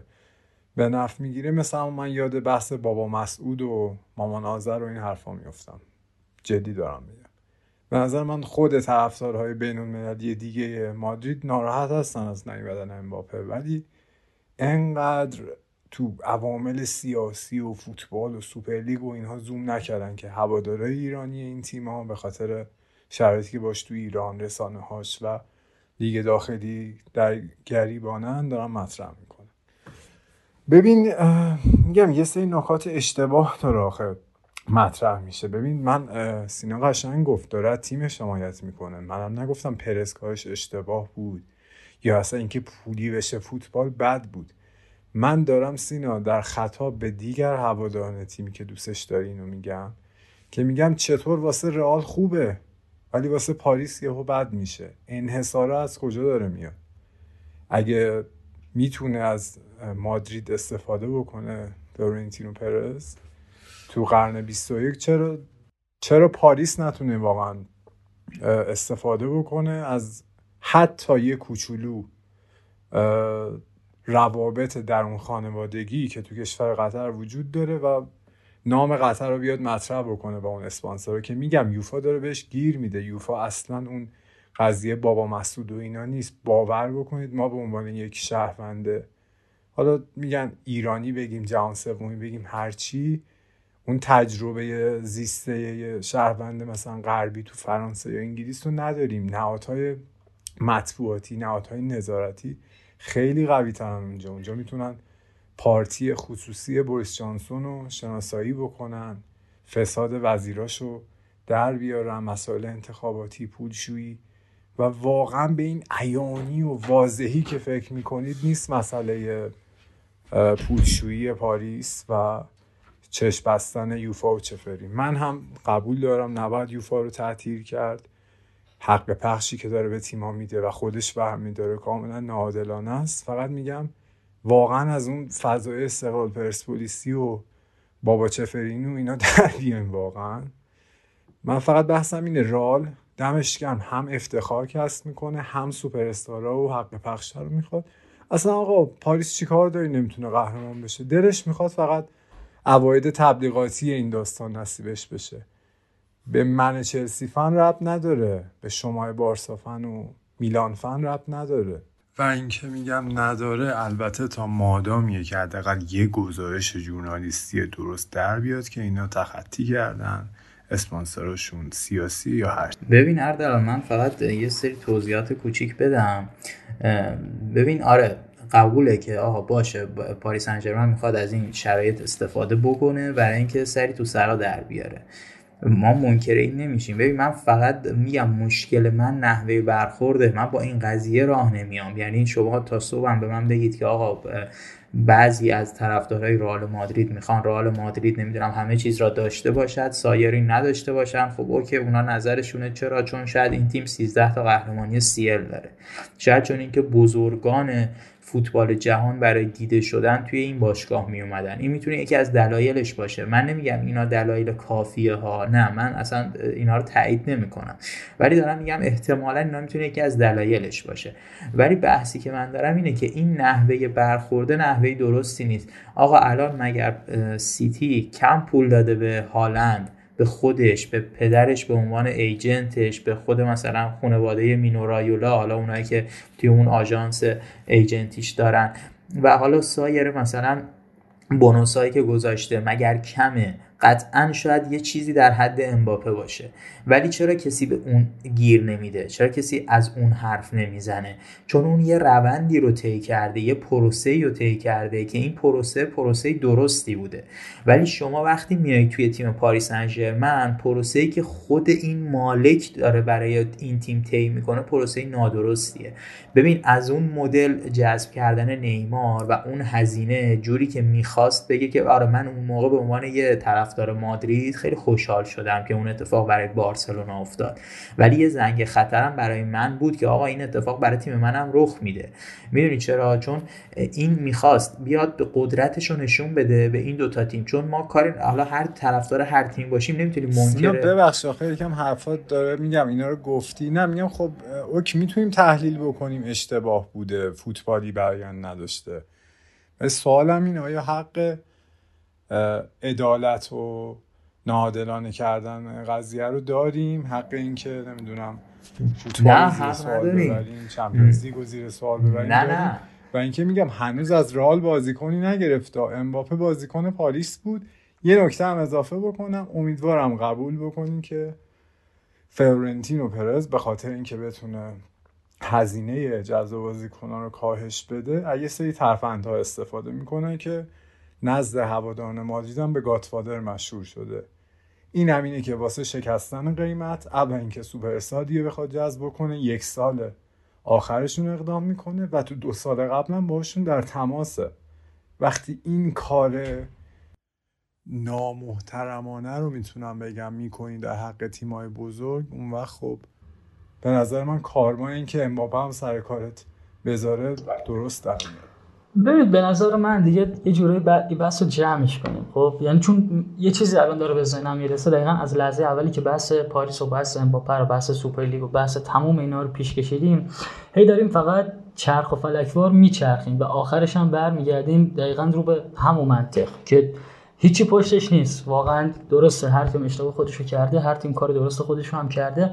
اما به نظر من دیگه بیشتر از این کشش هم نمیشه داد. چون حالا هر خوب بد اتفاقات داره میفته و پاریس فعلا یعنی تنها دغدغه و فکر شده بود امباپه ولی در کنارش می‌دید که خیلی اتفاقات بدتری هم داشت میافتاد. یعنی از توی دروازش که الان معلوم نیست خود دوناروما میگه من یه فصل دیگه با پاریس قرارداد دارم می‌خوام اینجا بمونم خودم نشون بدم. اون طرف نواس میگه میگن خب هم میگن خب نواس میره دیگه ولی نواس هم در میاد میگه که نه من توی پاریس می‌خوام بمونم و خودم رو ثابت کنم بعد اون میگه اصلا مشخص نیست توی همون خط دفاعیش اگه مارکینیوش پارسالی که تازه راموس نبود هافبک دفاعی بازی می‌کرد الان برعکس شده. یعنی شده شاید حالا پوچتینو بیاد مثلا سه دفاعش هم کنه بیاد مثلا مارکینیوش راست بازی بده که بر دست و راموس هم وسط که رو دستشون بازی کنه. ولی نمیاد این کار کنه که مارکینیوش یه خط بفرسته جلوتر پشتش راموس و کیمپمبه بازی بده. فقط یه بازی این کاری کرد همین بازی آخر یکی مونده با آخر البته. که پاریس جوابش رو هم داد گرفت. یعنی مشکلات خط دروازه و دفاع که بگذاریم جلو همون اول کارم آقا محمد رضا گفت بهش اشاره کن من فراموش کردم. دیماریا یه فوتبالیست فوق العاده یعنی من اصلا از زمانی که این بازیکن رو عالم بازی می‌کرد من بازیاش که میدم واقعا حیرت می‌کردم. اون زمان مثلا لغت آندرریت خیلی به کار رفته نمی‌شد ولی با اصلا بهش کم اهمیت داده می‌شد. اصلا یادم نمیره تو اون ترکیب 4 2 3 که رئالی که حالا وسط اوزیل بازی می‌کرد چه چپ چه راست هر طرفی که دیماریا رو بازی می‌دادن واقعا فوق العاده بود. بعدش هم حالا چه توی منچستر چه پاریس اصلا هر جا که بوده یعنی واقعا تموم توانش رو برای تیم میذاشته. ولی فوتبالیست بدشانس به از یه لحاظ خیلی خوششانس ها چون فکر کنم دیگه همتون می‌دونید با تک تک ستاره های دنیا بازی کرده. یعنی با زلاتان تو یونایتد با رونالدو تو رئال با مسی توی هم پاریس سن ژرمن. اصلا با هم آرژانتین با تک تک فوتبالیست های فوق العاده روز دنیا بازی کرده. ولی بدشانس از این بابت دارم میگم که دقیقا اون بازی پاریس سن ژرمن و منچستر یونایتد توی UCL یادمونه که اصلا بهش بطری نوشابه پرتاب کردن خورد تو سرش و می‌خواست مصدوم بشه و تموم ادا و اطوارا. بعد رفت که جلوی تماشاگرا وقتی پاس گل داده و خوشحالی کردن که همون بازی رفته که پاریس دو هیچ باخته بود. بازی برگشت با دست گل آب دادن آقای کیمپمبه و پنالتی و خطایی که کرد لوکاکو. اومد رشفورد فکر کنم اگه اشتباه نکنم پشت توپ و گل زد و پاریس همون سال صعود نکرد. یا قبلتر اونم اون دیگه میشه گفت محشرترین فوتبالی که توی دهه دیدیم بازی پاریس سن ژرمن و بارسایی که بعد گلی که اومدن پاریسیا زدن گل کاوانی. رفت جلوی تماشاگرا توی نیوکمپ و اینجوری هیس نشون داد توی ورزشگاه بارسا ولی همون بازی رو بارسا یه comeback فوق العاده زد و بازم نذاشت که پاریس صعود کنه و بالاتر بره. و تمام اینا میگن بدشانس مقصدش هم که دیگه حالا اکثرا احتمال 80 درصد میشه گفت تورین می‌خواد بره برای یووه بازی کنه. اما اینم به نظر من مشکل پاریسه. درسته که الان دمبله به پاریس لینک شده داروین به پاریس لینک شده. اما ایکاردی که اینقدر فوق العاده بود ایکاردی که اصلا یه تنه اینتر رو جمع می‌کرد تو سالایی که اینتر یه اوضاع خیلی نابسامانی داشت نتونسته چند سال توی تیم جون بگیره. حالا به نظرتون اگه دمبله بیاد یا نمی‌دونم همین داروین نونیز یا چند نفر دیگه که دنبالشن. حالا من فعلا دارم فقط خط حمله رو مثال می‌زنم. وگرنه توی هافبک هم کل انتخاب دیگه است. حالا پوگبا اصلا هم شما ببخشید. من انقدر ازتون دفاع کردم. چقدر دیگه پول دارید مگه داروین نونی؟ آخه می‌دونی من الان مثالش زدم. کن یه باشگاه من جمع زدم دیگه چیزی حدود 500 600 میلیون باید باشه که دیگه. واقعا خب همین. ببین یه باشگاه من مگر اینکه مثلا چند تا فروش داشته خب. باشه. من لیور و رئال به خاطر همین مثال زدم. گفتم یه باشگاه مثل لیور و رئال هیچ خریدی هم نمی‌کنه. بعد الان می‌بینیم دوتاشون رسیدن به فینال معتبرترین لیگ لیگ اروپایی. ولی یه تیم مثل پاریس میگه خب من یه جور دیگه برای خودم هزینه ها رو برآورد می‌کنم. یه جور دیگه پول در بیارم. چه جوری؟ نایک خودتون مثال زدید. 100 تا نه آره آره okay. فقط خواستم بگم خرید. بالای 100 میلیونیه و حتی بالای 50 میلیونی پاریس واسه من دیگه بودار میشه چون قرارداد فولبک چپتون رو باید نهایی بکنید و رسمی بکنید دائمی بکنید. و دیگه با وجود این پولی که 300 میلیون حداقل دارید به امباپه میدین حتی نیمار هم جدا بشه برای من عجیب میشه. چطور؟ میگم باید صورت مالیتون رو اصلا عجیبه. یعنی کلا کل هیته فوتبال الان چیزی نیست که بخوام من بهش اشاره کنم. چون یه چیز هنوز اثبات شده نیست. ولی اکثرا دیگه هممون می‌دونیم. کل هیته فوتبال روزا داره بر پایه همین فرانسویا و منتقداش و فوتبال اصلا همین کوپا فرانسه که مثلا می اومدن توپ طلا می‌دادن. تمام نظریه ها داره بر پایه همین کشور میچرخه. و متاسفانه به قدری پارتیشون کلوف شده یعنی از بعد از قهرمانی توی جام جهانی 2018 که دیگه عجیب ترم شده ای کشور و اصلا کسی قدرت مقابله باشون نداره. نه توی بحث فقط زمین فوتبال توی اکثر بحثا یعنی فکر کنید یه ایده همون چند دقیقه پیشم راجبش گفتم. یه ایده اومد فقط یه آرسن ونگر داد گفت خب جام جهانی ها رو دو سالی بار برگزار داشت می‌رفت واقعا توی شرف برگزاری بود. همین الان هم مشخص نیست واقعا چه اتفاقی بیفته. این قدی کشور داره قدرتمند عمل می‌کنه. و پاریس هم دیگه خیلی حرف تکراری نزنم. اومده جور دیگه برای خودش اصلا هزینه رو تعریف کرده موفقیت تعریف کرده. گفته خب یه مزایده هست که مثلا سر یه بازیکن هر تیم میگه 100 هزار تومان 200 هزار تومان 300 هزار تومان. من میام یه میلیون میدم. نمی‌تونه کسی رو حرفم حرف بزنه نه چیزی. ولی نتیجهش میشه چی؟ نتیجهش میشه همین امباپه ای که این همه یعنی دیگه اصلا هیچ کس شک نداشت که این رئال حتی هم تیمیاش. همه می‌دونستن که بازیکن رئال مادیده فقط طرفدارای رئال داشتن فکر می‌کردن خب حالا امباپه بیاد می‌تونه با جونیور و کریم مثلا یه زوج موفق رو تشکیل بده. بعد ما کیو باید بفرستیم بریم؟ بعد باید کیو خالی کنیم؟ چه شماره بهش بدیم؟ چیکار کنیم؟ در این حد داشت پیش می‌رفت. ولی خودش در اومده دیگه خیلی پررویانه سری آخری میگه من فقط با رئال صحبت نمی‌کردم. من با یورگن کلوپم مذاکره اصلا چه حرف مسخره داره می‌زنه؟ یعنی اینقدر قانون فوتبال عوض شده. مثالش رو زدم همون سال 2018 که نیمار با قرارداد اومد همچین کاری کرد اصلا عجیب شد. دیگه هیچکس توان مقابله رو توی transfer market نداره. یعنی پاریس شده مثل زمان رویانیان پرسپولیس حالا اپیزود ایرانی نیست ولی اون زمان هر بازیکنی که می‌خواست حرف نمی‌تونست بزنه. بابا وزیر نفت گاز بنزین هر چی می‌گفت مثلا کریم انصاری بیاد این تیم می‌گفت نه نمی‌تونه بیاد. می‌گفت okay من 6 تا دستگاه ماشین بهش میدم فلان قرار دادم باش میدم حالا ببین میاد یا نمیاد. ببین من درست میگم یا تو. الان پاریس همچین کاری داره می‌کنه. یعنی تک تک مثاله که زدم دمبلو داروین نونیز اونم نیاد شامونی رو یهو دیدیم همین لحظه آخر از چنگ رئال یا 10 تا تیم دیگه کشید بیرون. چون واقعا ازش برمیاد. و خیلی هم پرحرفی کردم. ببخشید حالا آقا اردلان شما یا آقا مرزا هر کدوم که می‌خواید ادامه بدید من در خدمتتونم. آره من فقط تموم بکنم. بعد چون خیلی هم خوب سینا جان خوب حرف می‌زنه سینا تموم بکنه این بحث رو. جالبه خود به عنوان ارفان جان هوادار پاریس برات مشکوکه این قضایی پاریس هم. منم گفتم تا مادامی که حتی گزارش ژورنالیستی معتبر نه از مارکا است نخوندم که آقا پاریس اینجا تخلف کرده اونجا تخلف کرده و اینا. میپذیرم همچین خرج هایی رو. خودم یه حسابی به قول من رو سرانگشتی کردم به نظرم با اومدن با جدا شدن نیمار و یکی دوتا بازیکنشون و البته رعایت اون که فقط هفتاد درصد تمام income پاریس باید خرج حتی حقوق خرید بشه okay میشه پاریس ولی دیگه خرید بزرگ رو نمی‌دونم چجور می‌خواد انجام بده. ببینید مسائلی که من می‌خوام جمع‌بندی کنم که به قول عرفان نچرخیم فوتبال با قاطعیت می‌تونم بگم متاسفانه پولی تر شده. و خب رئال همین کار رو شروع کرد. یکی از حداقل اولین تیمایی بود که این قضیه رو استارت زد. و اصلا اوکی خوبم انجام داد. شکی نیست که من از کهکشانی که رئال میبنده بازیشو بخوام به عنوان فوتبال بین ببینم بیشتر لذت می‌برم تا اون جوری که پاریس داره ستاره ها رو میسوزونه. نیمار مسی چند تا دیگه ببینیم. من به هیچ وجه مدافع رویکرد پاریس نیستم. فقط مخالف انحصارم. من می‌تونم حالم از پاریس و سبک مدیریتیش به هم بخوره. ولی حق بدم به خودشون مدیریتشون و هوادارانشون تا جایی که به قوانین احترام می‌ذارن راهشون رو برن.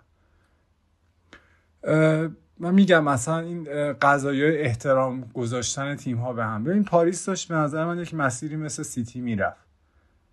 داشت کمابیش آکادمیش راه انداخته بود امسال این کنکو از آکادمی دیگه جست شدن. یه کارهایی داشت می‌کرد که می‌رسیم به پیشنهاد بارسا به براتی و از اونجا به نظر من چهره ناصر خلاف عوض شد و با نیمار یه جوری خواست انتقام بگیره و حالا هم می‌بینیم که این قرارداد عجیب و غریب و با امباپه بس که صد درصد تاثیرات مخربش رو تو تمدیدهای تمام تیمهای بزرگ و کوچیک دیگه خواهیم دید.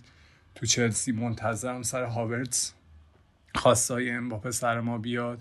تو لیورپول و بارسا آلردی سر صلاح و دمبله این قضایی پیش اومده و دمبله یه تنه این سخفه رو قول داده بالا به قول معروف. ولی بحثی که دارم اینه که کی شروع کرد کی کی فوتبال پولی تر شد و آخرش می‌خواد به کجا بره. NBA رو خیلی مثال می‌زنن که واقعا کم توش ارقام عجیب و غریب حتی تو دستمزد جابجا نمیشه. ولی چون تیم ها به واسطه پول بازیکن ها رو نمی‌تونن انتقال بدن ما می‌بینیم که این حاشیه ها و این قضایی کمتر توش وجود داره. تیم های کوچیک هم سوپر خودشونو دارن. هر بازیکن تو ام اگه بخواد حتی سوپر استار مثلا لبران جیمز رو بگیره باید بازیکن در ازاش و pick سالهای بعدیش رو پیشنهاد بده. نمی‌تونه حالا پول پیشنهاد بده که حالا مثلا یه پرزی پیدا بشه. زرنگی بکنه بخواد سال آخر مجانی اون بازیکنها رو بگیره. من منظورم اینه که بارسا و رئال به نظر من تیمایی بودن که اون اشل احترام به تیمایی حداقل بزرگ دیگر رو رعایت نکردن. مخصوصا بارسا بارتومو به بعد. الان داریم یه سری قضایا سر لواندوفسکی می‌بینیم دیگه. و پاریس هم بعد رال بارسا تصمیم گرفت از این دوتا تیم انتقام بگیره. نیمار از بارسا جدا کرد و با تمدید عجیب و غریب با امباپه انگار یه جوری از فوتبال انتقام گرفت. منظورم که اگه آدم بدی هم شده این ناصر خلاف قصه ما یادمون نره کی عدم احترام و صحبت های پنهانی که تیمای لالیگایی تو مرامشون هست و با وراتی شروع کرد و کی این قضیه می‌خواد تمام بشه دیگه خدا می‌دونه. من دوست دارم یکم فوتبال غیر پولی تر بشه یه جا دیگه قطار وایس تیم های بزرگ حداقل به هم احترام بذارن. به سوپر های هم قبل اینکه به باشگاه ها اطلاع بدن تماس برقرار نکنن و حتی دوستم تو آینده ساختاری مثل NBA درست بشه. سینا می‌خواید هم صحبت انتهایی بکنم فقط قبل از اینکه تموم کنیم بحث و بعد صحبت سینا یه سیاه 11 نفره ای هم درست شده از بازیکنایی که در آستانه قرارداد بستن ما رئال بودن که من انتها می‌خونم که دیگه بحث لالیگامون هم می‌ذاریم برای هفته بعد که زمان بیش از این طولانی نشه. اگر نکته داره سینا واسه انتهای بحث میشنم آره من در انتها خب حرفا رو بچه ها زدن از اینکه در این موضوع هم با بچه ها هم کلام شدم. واقعا خیلی خوشحالم و خیلی خوشم اومد حقیقتا. خیلی بهم چسبید. در نهایت میگم برای امباپه تو تیمش آرزوی موفقیت می‌کنم.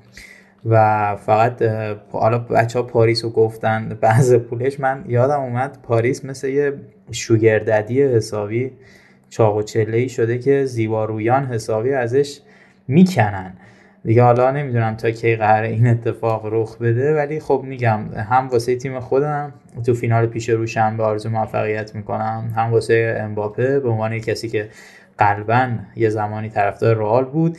دوست ندارم دیگه تو رئال ببینمش ولی چه کنم که حس می‌کنم بعد از این اتمام قراردادش چون بالاخره پرز یه بیزینسمنه و تو بیزینس عشق و علاقه خیلی مهم نیست فقط پول مهمه. حس می‌کنم میبینمش در صورت براش آرزو موفقیت می‌کنم.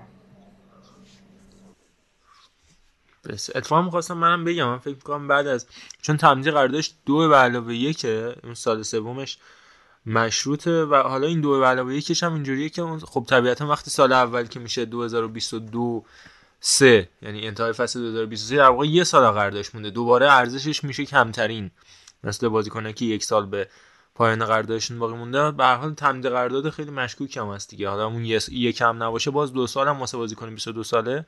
یعنی 24 سالگی باز آزاد منتقل بشه. حتی 25 سالگی بازم یعنی همون عددی که برای مسی قائل شدن. مسی سر 34 سالگی میاد قرارداد دو به علاوه یک ساله میبنده.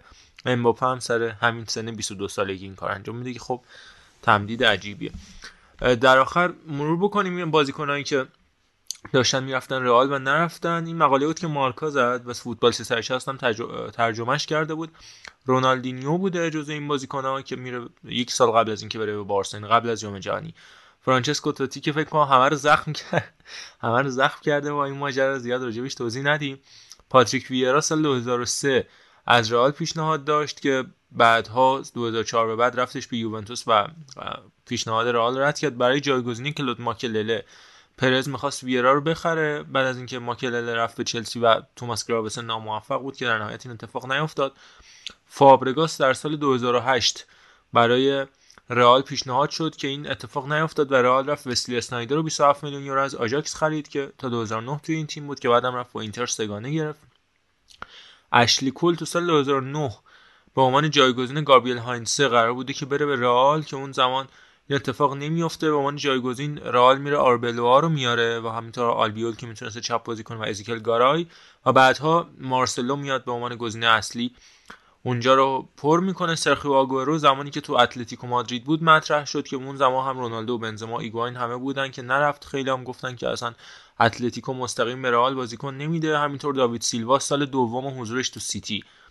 میشه تقریبا سال 2011 اینا بودش که بعد رئال رفت. لوکا مودریچو گرفت وقتی سیتی سیلوا رو نداد. استیون جرارد تو سال 2010 تو لیست خرید رئال بود همینطور دنیله دروسی تو بهار سال 2011 پیشنهاد 25 میلیونی انگار داده بود. رئال بهش که این اتفاق نیافتاد رفتن نوری شاهین آوردن. و نیمار که خب همون دوراهی بارسا رئال خب توش بارسا انتخاب کرد. یه سری زیر ها و مسائلی بودم که بعد ساندرو راسل به خاطرش رفت زندان و نفر آخرم خب کیلیان امباپه بود که مفصل در مورد اون صحبت کردیم. مباحث لالیگایی هم زیاد داشتیم. فقط اینو می‌ذاریم برای هفته بعد. لینک هالند دیگه. آره هالند آره آره هالند. که کاش تو لیست نبود. من واقعا از رادیوی عزیزم دو تا خواسته دارم. باور بفرمایید امثال سون و گنبری بسیار واسهتون مفیدتر از بازیکن همیشه مصنوعی مثل هالند هستن. دو اینکه لطفا احترام بذارید. حداقل تو ذهنتون قبول بکنید که اگر رال پادشاه سیل داخل زمین مثل همونجوری که برزیل پادشاه تیم های ملی هست ولی بیرون زمین بحث پادشاهی و بقیه زیر ما هستن و لحاظ افتخار رو نمی‌دونم بازیکن و اینا و همه بازیکناشون حقمان رو خواهش می‌کنم تو ذهنتون هم نکنید. ممنون.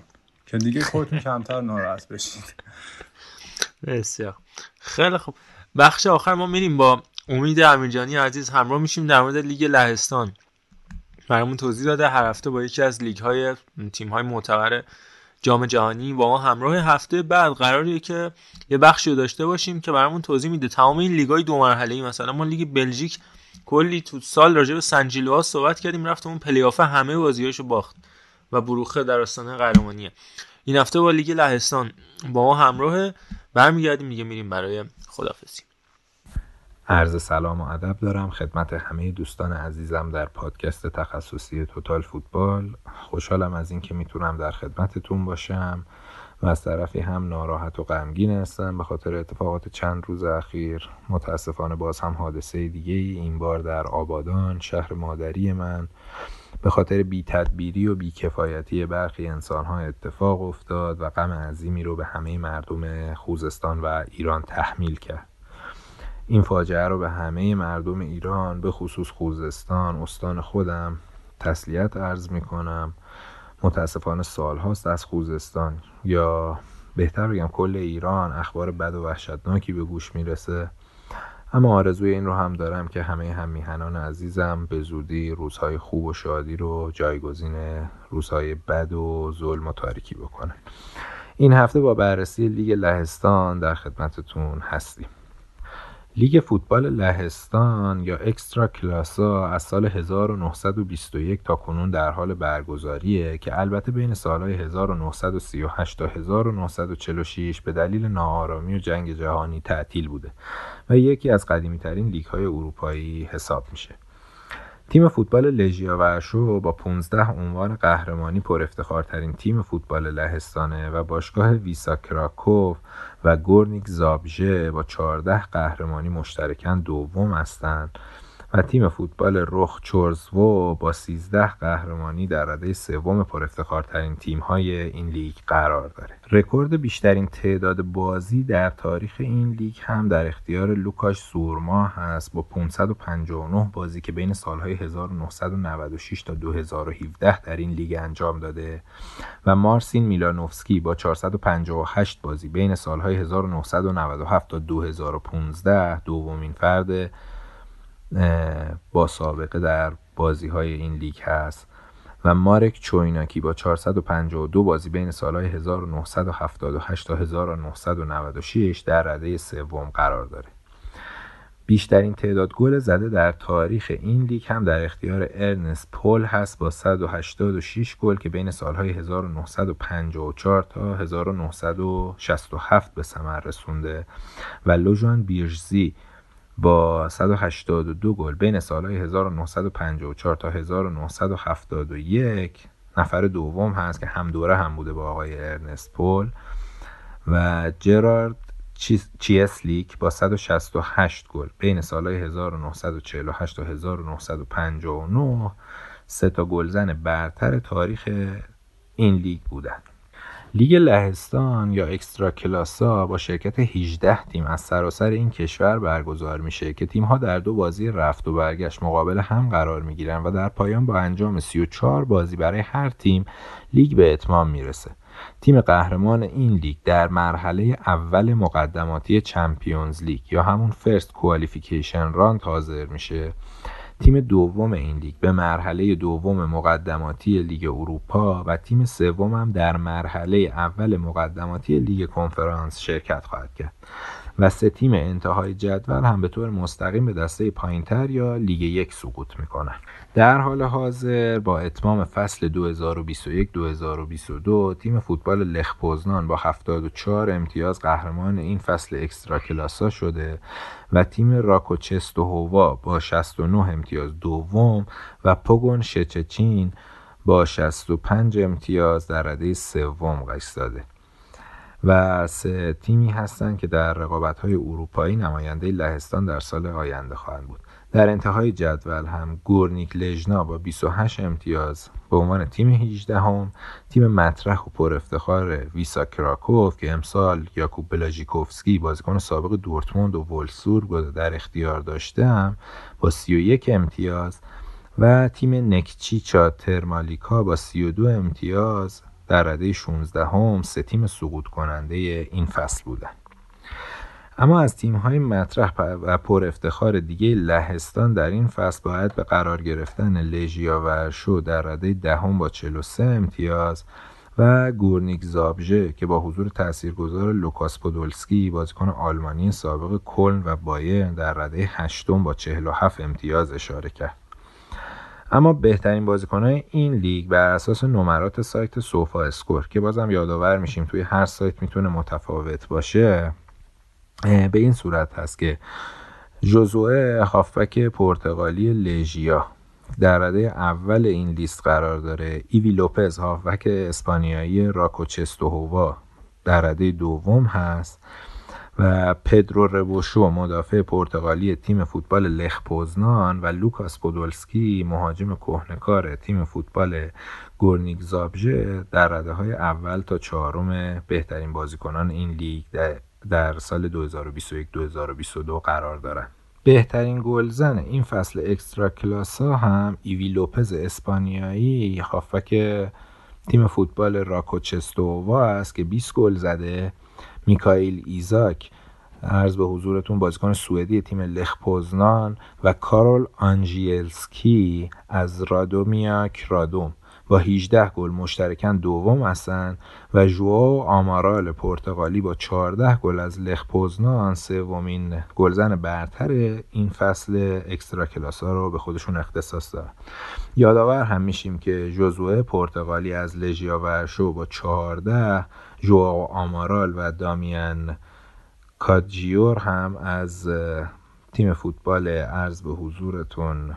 یکم اسم تیما سخت من عذرخواهی می‌کنم. لخ پوزنان با هشت گل سلاطین پاس گل این فصل لیگ برتر لهستان بودن لیگ لهستان اصولا یکی از لیگهای درجه سه فوتبال اروپا تقریبا به حساب میاد که در رده سیوم رده‌بندی لیگهای اروپایی قرار داشته امسال. و معمولا بیشتر مورد اقبال بازیکنهای لهستانی یا نهایتا بازیکنهای اروپای شرقی مثل چک، اسلوواکی، بلاروس، مجارستان، اسلوانی و غیره میشن. البته خب بازیکنهای بزرگی هم از این لیگ به اروپا معرفی شدن که می‌تونیم به یاکوب بلاجیکوفسکی ویژک جسنی لوکاس پیژک که امسال هم در دسته سوم لهستان قرار داره. یعنی در واقع سطح چهار فوتبال لهستان هست که برای تیم گوژالکوویچ ژروژ در حال بازی کردن هست. یا رابرت لواندوفسکی کریشتوف پیانتک آرکادیوژ میلیک پیوتر زلینسکی کرژوویاک کامیل گیلیک رو اسم ببریم. یه بازیکن هم لهستان داشته که خب برای اولین بار بوده داخل این تیم و یه بازیکن رنگین پوست بازی می‌کرده. اونم امانوئل اولیسادبه هست بازیکن رنگین پوستی که از مهاجرای البته آفریقایی تباری هست که به لهستان پناه آورده بودن و در تیم ملی این کشور با لیگشون بازی می‌کرد. شاید الان یه جورایی همه چیز عادی باشه اما در دهه 2000 که و 90 که ایشون حضور داشت یه مقدار هنوز هولیگان ها و ریسیست ها توی ورزشگاه آزار و اذیت داشتن. و حضور یک بازیکن رنگین پوستم در تیم ملی لهستان یه مقدار به چشم می اومد این یه بررسی بود از لیگ لهستان و عرض به حضورتون امیدوارم که مورد توجهتون قرار گرفته باشه. ببخشید پرحرفی کردم سرتون درد آوردم. آرزوی روزای خیلی بهتری رو برای همه شما عزیزان دارم. وقتتون بخیر خدا نگهدار. از امید عزیز به شدت تشکر می‌کنیم. ضمن اینکه میگم بحث لالیگا هم هفته بعد حالا سینا حتما با ما هست. هفته بعد هم ما مرور لیگ قهرمانان داریم. هم مرور اروپا لیگو داریم هم مرور لیگ کنفرانس که الان روم در آستانه قهرمانی. این سه تا جام رو با هم دیگه راجبش صحبت می‌کنیم و قهرماناش. و در کنار اون یه صحبت کوتاهی هم راجع به لالیگا خواهیم داشتش و حالا تیمای صعود کرده که مشخص خواهند شد تا الان که ایبار و آلمریا معلوم شدن و وایادولید و تنریفه و خیرونا لاس پالماس و احتمالا رئال اوویدو. رفتن به پلی‌آف صحبت ویژه لالیگا خواهیم داشت. بس چهار تورنمنت هفته بعد صحبت خواهیم کرد. سپاس از همراهی شما. بریم برای خدافظی سپاس خیلی زیاد از همراهی شما تو این اپیزود 42 از هفته های بعد دیگه وارد مرورا میشیم و فکر می‌کنم دیگه مباحثمون متفاوت باشه. اگر سوالی داشتید راجع به مباحث مختلف حتما تو کامنت ها برای ما مطرح کنید. مخصوصا تو کست باکس که بتونیم پاسخ بدیم و برای مرورهای فصلی که داریم حرف بزنیم با شما و باهاتون هم صحبت بشیم. اد ساین توتال فوتکست رو فراموش نکنید و با ما همراه بشید خواهش می‌کنم ما رو معرفی کنید. هفته خوب پشت سر گذاشتیم با توجه به مباحث و پادکست اختصاصی که تو فوتبال ایران داشتیم و امیدوارم که از این محصولات زیاد باشه. از من خدا نگهدار. میریم خدافزی بچه ها رو هم داریم با سهیل صادق سینا اردلان و عرفان عزیزم هم خیلی مخلصم. مرسی از همه عزیزانی که تو این قسمت بودن. خیلی من به شخص لذت بردم. یه چیزی یه جمله هم فقط چون شروع هم خیلی کوتاه بود این پایانمونو ذره به ما ببخشید دیگه. ما وقتی این کار رو شروع کردیم هیچ چشم داشتی واقعا وجود نداشت و الان هم همین مسیر داره طی میشه. و اگه هممون توی این جمع هستیم از تایم خودمون می‌زنیم نمی‌دونم همه کارهایی که واقعا با علاقه انجام میدیم به نظرم در مقابلش این معرفی به قول آقای حکیمی سینه به سینه و دهان به دهان و اینا خیلی به ما دلگرمی میده خیلی واقعا جدی میگم و خیلی قلب های ما رو پر از امید می‌کنه. ایشالله که این کار رو انجام می‌دید. دیگه من زحمت شما رو کوتاه کردم اینو این دفعه خودم گفتم. ایشالله حرف ما رو بشنوید. مرسی. مخلصم یا علی؟ خب این اپیزودم تموم شد. خوشحال شدم که یه اپیزود دیگه هم کنارتون بودم. این دفعه حالا خیلی کوتاهتر چون ایتالیا هم حالا خیلی اتفاق خاص نیفتاده بود. منهای قهرمانی میلان مسئله دیگه ای نداشت و امیدوارم که دوست داشته باشین این اپیزود رو و کامنت بذارید. سویلم گفت معرفی بکنید و حالا اون آرزوی هفتگی ما بخوام تکرار کنم دیگه تبدیلش کنم به امضای خودم. امیدوارم که توی هفته پیش رو اگه قرار ناراحتی براتون پیش بیاد فقط به خاطر تیم محبوبتون باشه و باختش و خوشحالیاتون کوچکترینش برده تیم محبوبتون باشه. دمتون میگم سینا جان و اردلان عرفان. خب منم خیلی خوشحالم که این هفته هم کنارتون بودم و بچه ها حرفا رو زدن. امیدوارم که نقدمون بکنید چون خیلی بهمون کمک می‌کنه و اینکه حال دلتون خوب باشه. همین. روزتون بخیر. از همه شنوندا دمتون گرم که بهمون گوش دادین و میگم واقعا آرزوی خاصی ندارم فقط ممنون میشم این بحث معرفی کردن. اگه خوشتون اومد البته با رفیقاتون گوش بدین و تو بحث شرکت کنین. مرسی. و در نهایت ارفان کدیور پاریس جرمنی عزیز. لطف دارید. ممنونم از تمام بزرگترهای خودم اومدن صحبت های خیلی جذابی رو کردن. خیلی چیزها رو هم ازتون یاد گرفتم. و در کنارش یه سری مباحث هم پیش بردیم تو این روزها و اوضاع نابسامانی که داریم. حالا کرونا دیگه شده کمترین دغدغه شاید یه درصد هم نباشه ولی بقیه مشکلات هست و بنا به همون بنا به همدردی که حداقل گفتیم داشته باشیم بخش فان هم نداشتیم که یکم حداقل سعی کنم لبخند رو لباتون بیارم. اما با وجود امیدوارم از این پادکستی که پر کردیم لذت کافی رو برده باشید و بهتون خوش گذشته باشید از منم یا علی مدد.